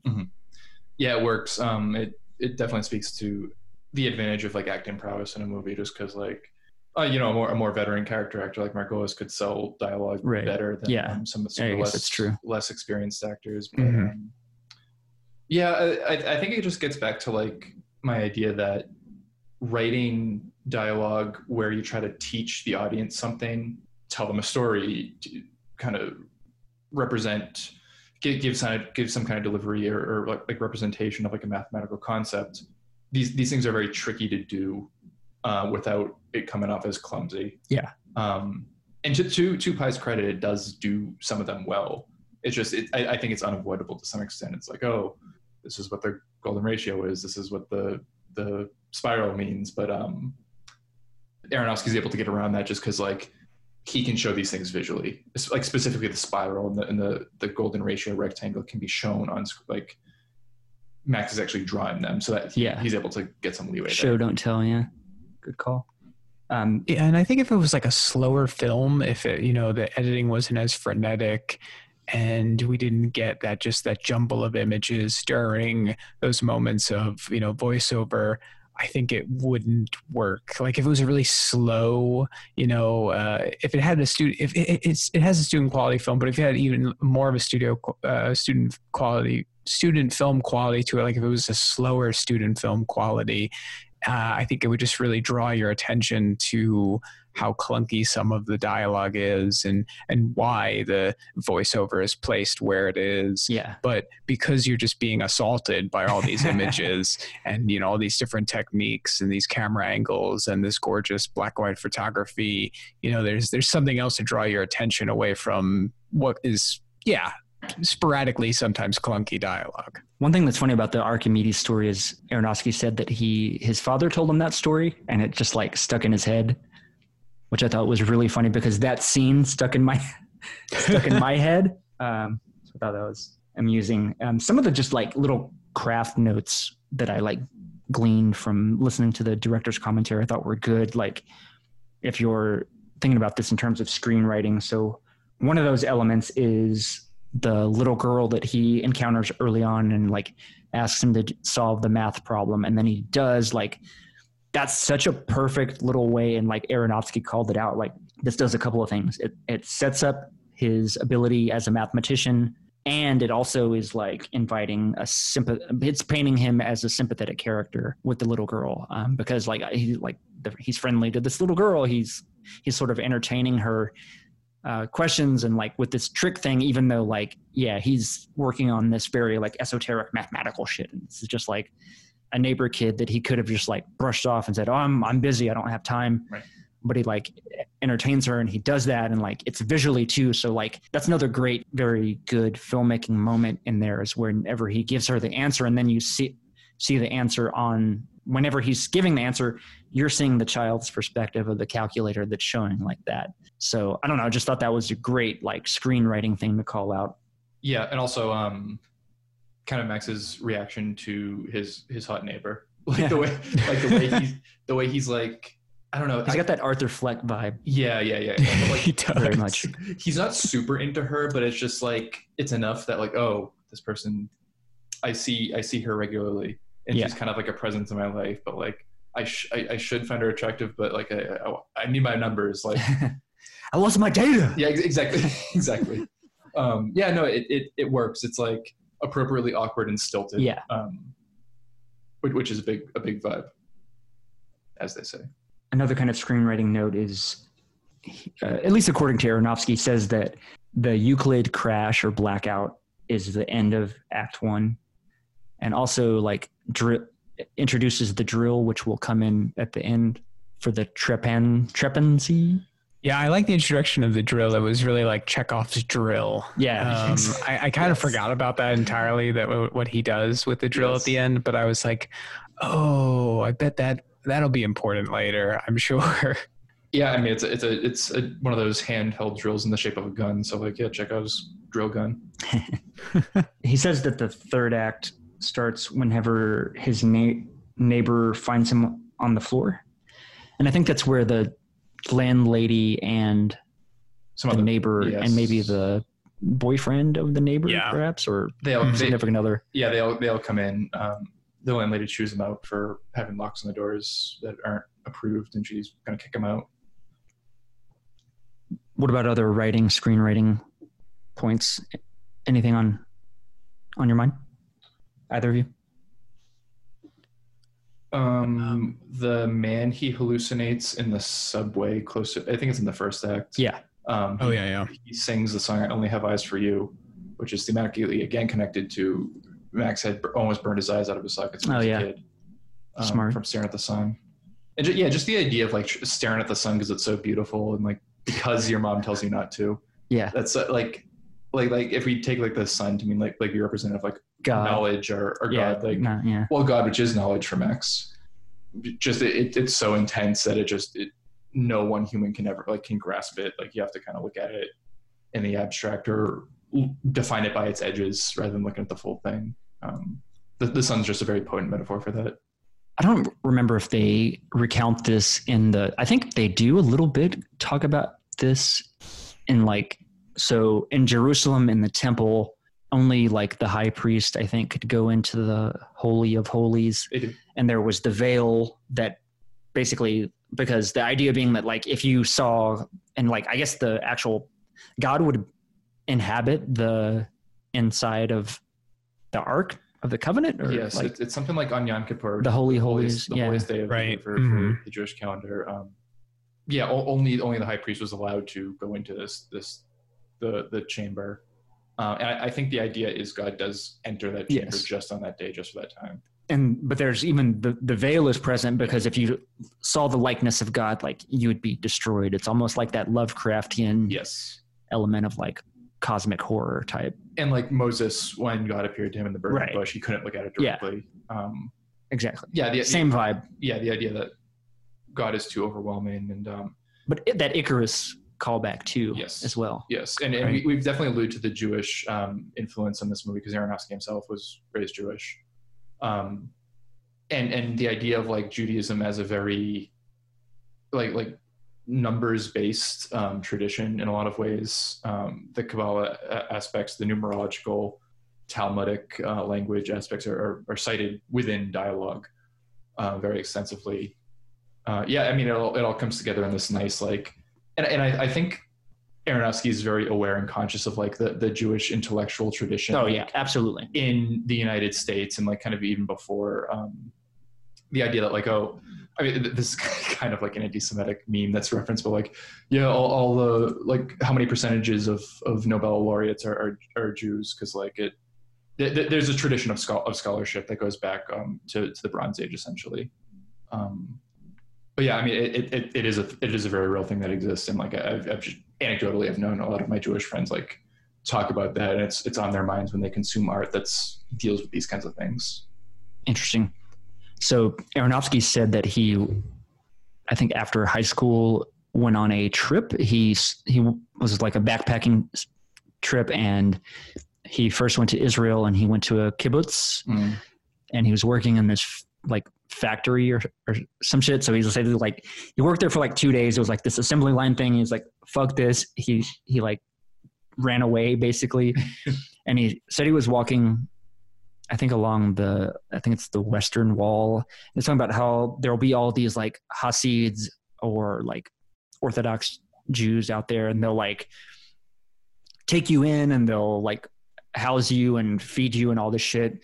But they they're very interested in like teaching you about the like Jewish mysticism or like Mm. different elements of uh, Judaism or what have you. So that is like a direct experience that he had that Yeah. he drew from Yeah. for the film. Um, but onto some kind of miscellaneous things that I think all these are so great. Um, one in particular, like this was almost too on the nose, but the opening credits reminded me, the music in particular sounded like the Dust Brothers song in the intro credits for Fight Club. It's almost like the exact same song and very similar to like in in a way Sure, sure. visually at least because like in this film like we're getting all like the numerals for pi are running and like all these kind of like geometric uh, symbols and and things are going by um, that kind of like complements that weird like cgi trip we take through the body in the beginning of in the fight club opening credits. But the music too is like i after this we're gonna have to play this um, and and see it you'll see exactly what i mean. It's like very like almost the same damn song. Randomly uh, clint mansell who did the score and who like i said has worked with uh, aronofsky he is the photographer at the end of the movie i don't know if you remember he chased it max Oh, he chases him. Yeah, Yes, yeah. yeah Nice. that was the clint mansell cameo max's apartment was this warehouse in bushwick which is in brooklyn Nice. um, I already told the story about how character of Sol's tattoos, which was great. Uh, Coney Island makes an appearance, which is very heavily plays into Requiem.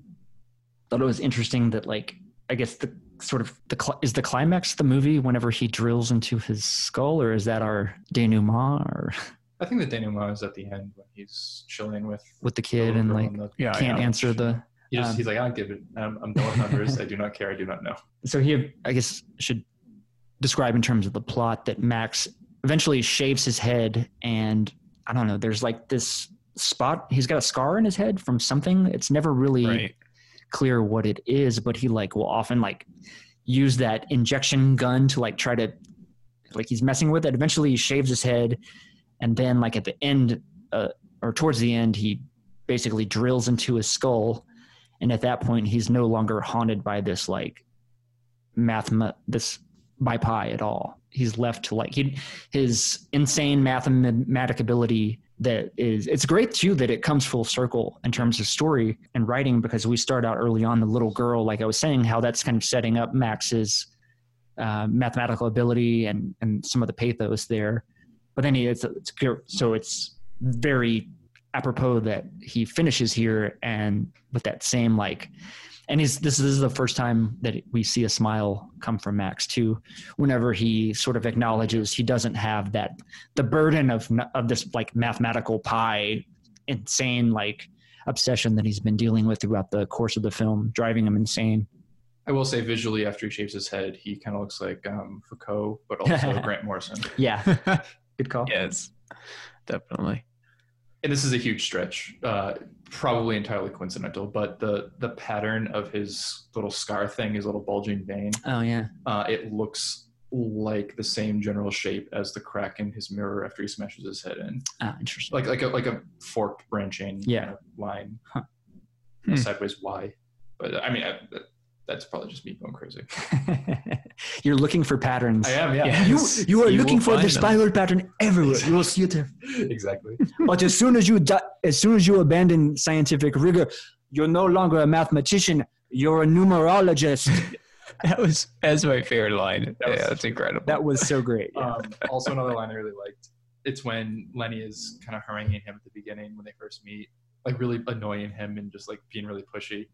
And he he he he gives him this whole spiel like, "Oh, father, dad, or father means this in in uh, Oh, ancient yeah, Hebrew. yeah. Mother means this. Child, it comes up to the same equation." Is like, I, "I guess that's kind of interesting." Just like the way he says it is like, "I, I guess that's interesting." Yeah. I thought it was funny. Like, I don't know if you remember that episode of The Simpsons where Homer was very smart for a while, and then he sticks the cra- he like sticks the crayon in his brain. Yes. And whenever, and whenever he removes it, then he goes back to being stupid. That's kind of what the whole drill into the skull That's good. Yeah, that's good. evoked for me. That's good. That's good. nice.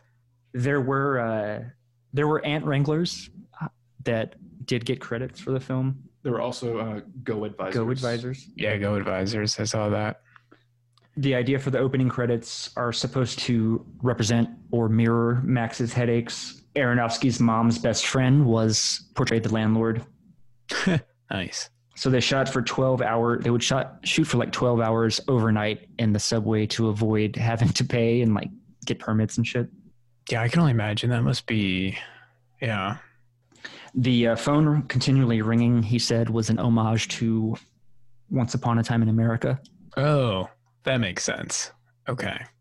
It's also just a very relatable and like Yeah. real, just constant sound. It, it works. Um, ratcheted up the tension. The trip ending scene um, they did in one take, and Aronofsky did not divulge how they pulled it off. Wait, you can actually see they did what scene? uh, the drill scene where he drills into a skull. That was a one take, Damn. and he wouldn't elaborate on how the shot was actually done because we do see like it does make contact with something. And it looks like the Right. actual drill too. Like yeah, I, I don't know how what they did, how they pulled it off. Maybe he really cut himself or something. But I don't know. It feels like maybe they would have used some type of like putty or like some kind of like I don't know silicone app thing like on his skull, but like I don't know how you, which black and white may have like allowed them to hide really well, but I don't know. It's like it would have been hard to do. maybe he actually did drill head. yes, why I think it's the the most likely. Yeah. that was the first scene they shot after. Ah, right. and the scar is real. Yeah, I mean, because when he draws on his head, um, like it's definitely like a bald wig there. So, so? I think so. Yeah, the way like the pen would like indent into his head, I just, I, I, it just seemed rubbery to me. Well, see, my thinking, Um, my thinking was he really did shave his head, but the first scene they shot after that was the drill scene, and then they let it heal up, and then like every other scene after that was just like, oh, the scar's already there. I guess like chronologically it came before. but then he shaves his head. Oh yeah, I get what you're saying. All right, never mind. I, yeah, I don't know. It's, I mean, it's got to be some kind of prosthetic. There's got to be Yeah. something that he drills into, and That's what I was like the the Right. angle at which it's filmed, and the Right. angle at which he drills into, and the editing probably. and the editing. Because yeah, then because then it it cuts to the the mirror and the blood spray on the mirror. Yeah. Um, yeah. that takes us to themes unless either of you had any um, miscellaneous call outs or anything Yeah, That struck you? nothing, nothing else. I was kind of sprinkling in my observations throughout. Um, yeah Oh, I guess the the one thing is like when Max does find the 216 digit that's supposed to be the true name of God. Um, it does this zoom in on the screen, just like into the middle of the massive numbers. oh yeah which 314 Three and four is the number that we focus on. Yeah. which Yeah. that was awesome that was really good. We can wrap up on on themes and thematic elements. Numbers. So- we're doing math today on the on the podcast, which is a, a rarely a, a rare thing. There was quite a few, and unfortunately, I can't. I mean, it's such a like. I wanted to spend some time like looking into Kabbalah to like fill in some of the background because even like Aronofsky, he says, you know, we just all the stuff, the math and all of the Kabbalah shit is like legit, but they're like barely, barely even scratching the surface on on how deep it goes. Oh, Sure. And so I would have liked to have, but like I s- even when I started to get into that, like it was that would be like a huge project to learn Yeah. Oh, yeah, for sure.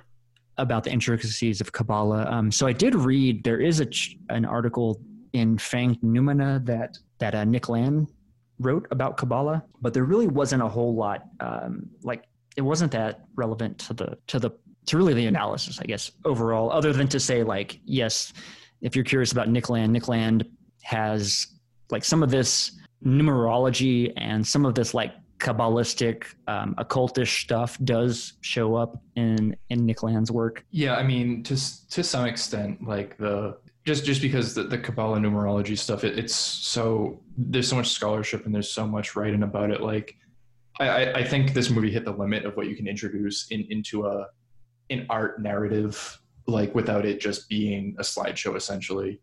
Because we, we do have we do have those scenes of, of Lenny and, and Max together, or, or just Max talking to to the rabbi um, group, where like they they they do as much exposition as they can while still being in character without it beating you over the head like just just directly telling you things um any any more and it, it, it would have detracted from the flow of the movie i think Yeah.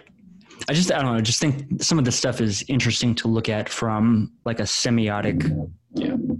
angle or lens or like also like some of this shit this is very much like in that Aronofsky did kind of mention like this is sort of a cyberpunk film and it very much kind of like fits in that like Nick Landian like kind of like CCRU accelerationist e like we're kind of in that in that ballpark and again even like some degree in like within the ballpark of like Deleuze and Guattari too because of like the element of like schizophrenia and how that sort of plays into schizoanalysis with with Deleuze and Guattari, but also like Land is taking that even further and making shit really weird and like mixing this with like Cthulhu and Kabbalah and numerology and fucking weird and occult shit. In particular, to that end, early on in the movie, Max is kind of he's it's a soliloquy, it's a um, or, or a speech where he's sort of talking about how there's all these patterns in nature and what if what if there were patterns in the stock market? He's talking about how the stock market is essentially ca- it's capturing the behavior of like all of humanity or like this huge group of humanity and it has sort of this organic element to it which i think it does like it absolutely does because it's getting like you know at the end of the day it is it's derived from the material it's derived from the interactions between all of humanity right? Like the exchanges et cetera et cetera right?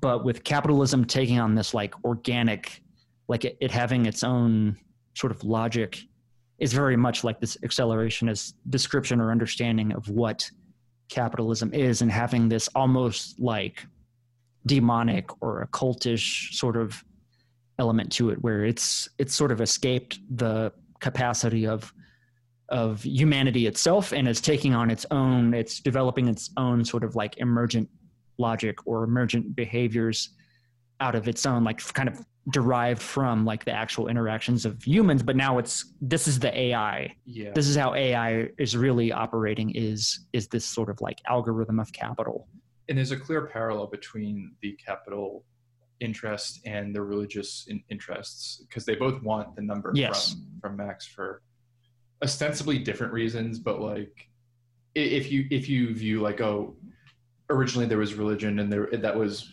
man's attempt to or humanity's attempt to like wrangle the forces like the chaotic forces of the universe around them into something that's comprehensible. To create order. Yes. And then if you if you go to like corporate interest which is like the the the, the stock market or, Also- like the economy is is Supposedly chaotic, right? yes, but that comes from us because we created it. Yeah. So like humanity is just this at this intersection between these two forces that come that in some sense came like predated us in some and then the other one which in some sense came after us. the Um, sacred and profane sort of element to it, or Sure. like that Yeah. dichotomy between, uh, let's see, what did I, sort of the, sort of this grip, the gritty materialism of capitalism and the divine. yes. And that's where Max is like caught at that intersection. He's like being pulled apart by these like two warring factions. And the ultimate synthesis of that visually, I think, is the Ming Mecca chip that he gets because it's it's this cutting edge, technically still illegal. He shouldn't even have it chip for his for Euclid's computer, but also it, it visually just looks like the the phylactery that he ties on himself when he's with Lenny at the at the synagogue. I think one cool thing too that it's interesting to look at is, and I don't, I don't know if this is true. I would love to know this, the factuality of that statement that no two Go games have ever been the same. Right. Because this notion of like, of an of order and chaos and like deterministic things and patterns and everything, right? So that mm-hmm. very much plays into, so like there even even if in even in a fully deterministic universe there can be chaos. Like they're not necessary um order and chaos are not necessarily opposed or like maybe not order and chaos but determinism and chaos are not necessarily uh mutually exclusive. Like they can like you can have even in a 100% determined universe there can still be unpredictability there can still be chaos and I think that's a great metaphor for like if the Go board does really, really represent that, like in actuality. I don't know. I think that's extremely that's really fascinating. But Mhm. like the idea of that, the theme of that is is really cool too, and I think really applies to like the universe and like cosmology if you start to go in that direction. And And also just visually the the go pieces are, are black and white dots and this movie is made up of black and, and there's dots. there's circles as well, which is like what is the symbol for what's uh like the mathematical symbol? It's like the circle with the dot in the middle.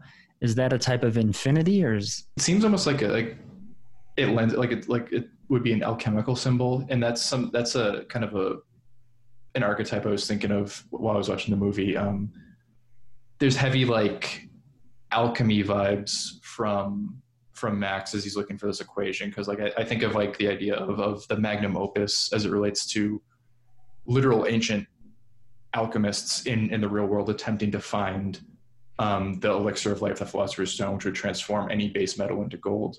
Because that's what Max is trying to do. He's trying to find the equation that will change like the the base meaningless stream of numbers into something divine. For some reason I was thinking it was like a, re- a different representation for infinity, but I don't I don't think that it is. Um, it's some type of other. I mean, there's like infinite number of different applications of the way that the symbol is used, much like similar to the way that you know Greek letters are used in in like advanced math, basically. But for some reason, I was thinking there was like a, a tie into infinity for some reason.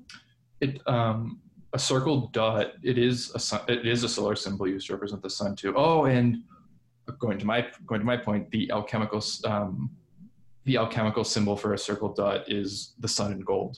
So it does Huh. play into that um, that idea. Which makes sense. I mean, that's like a lot of that's that occultish Kabbalic tradition is like Right. tied into that to some degree. Mhm. Yep. And I think even the uh, the Kabbalah, like there's there's different forms of Kabbalah. There's like the Kabbalah that starts with a K is like the specifically like the Jewish, and then there's the Kabbalah that starts with a Q that's like for the for the Goyim, Yes. and I think there's even a different spelling. So there's like a few different because there's like the Hebrew version. There's also a Greek version as well. And um, the comic book series Promethea that Alan Moore did is supposed to be entire, entirely like drawing from this one of these Kabbalistic traditions. Sure. And we were talking about anime a little bit earlier. Um, there's a lot of Kabbalic imagery in Neon Genesis Evangelion, especially at the end, especially the movie, but like throughout the show too.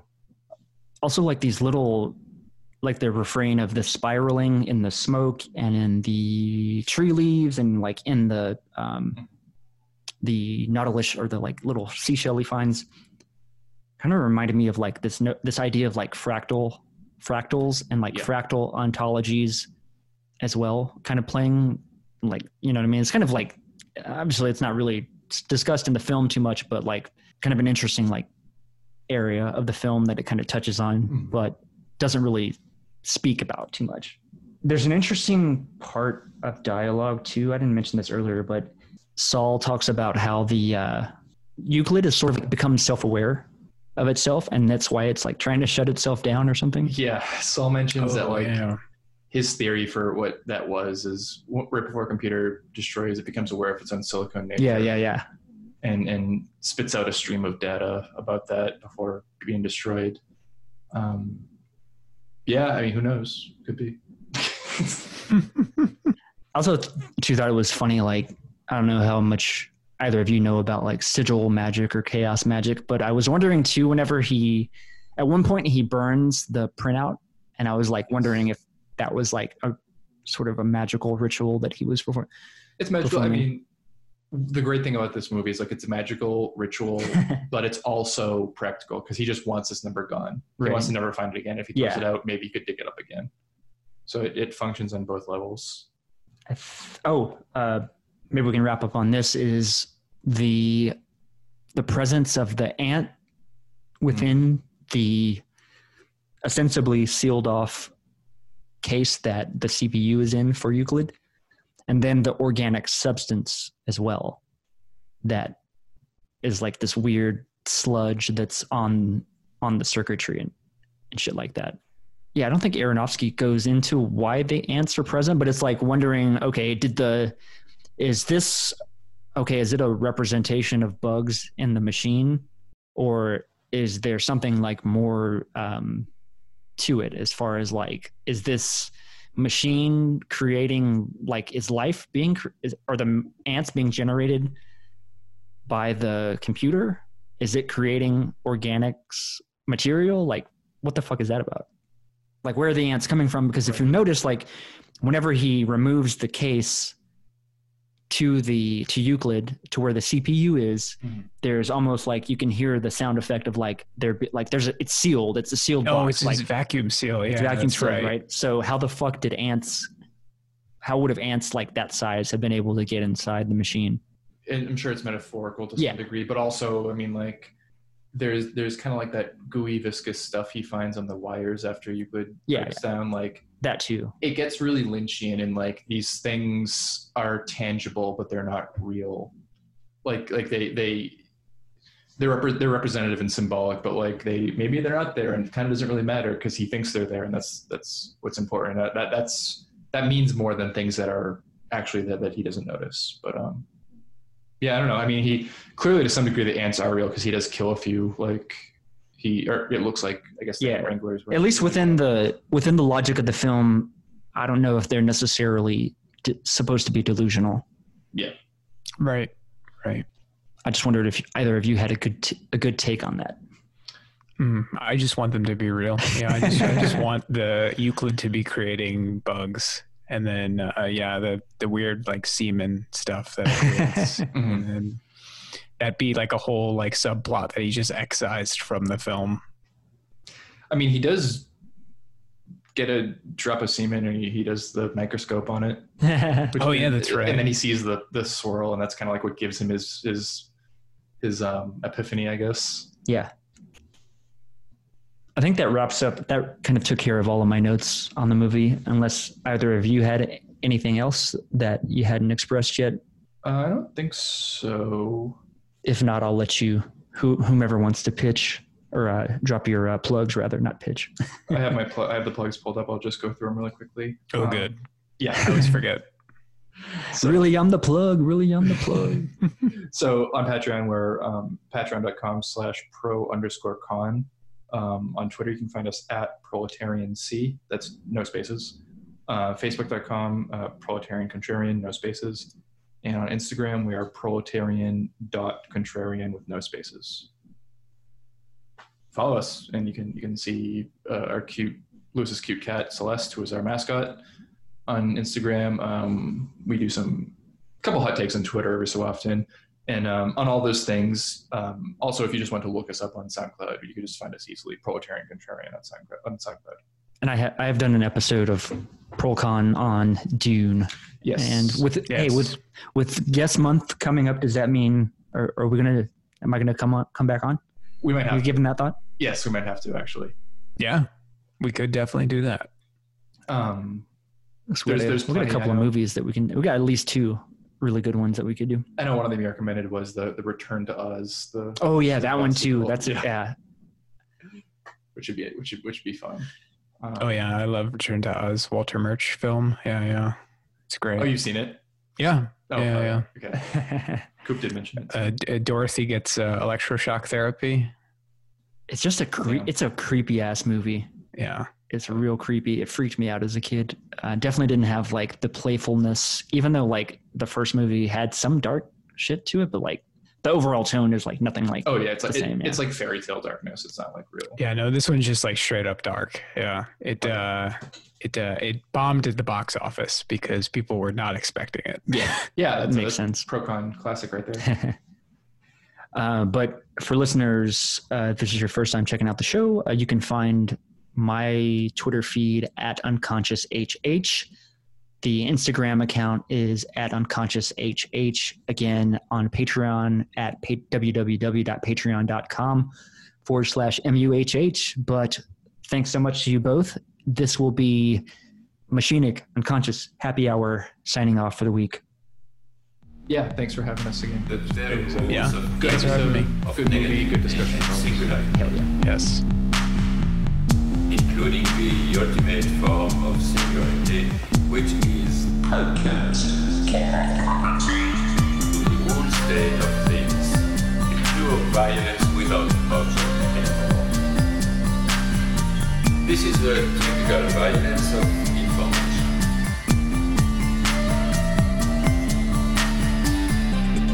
It's violent because what happens there is a murder of the real, vanishing point of reality. Let's not have a misunderstanding here.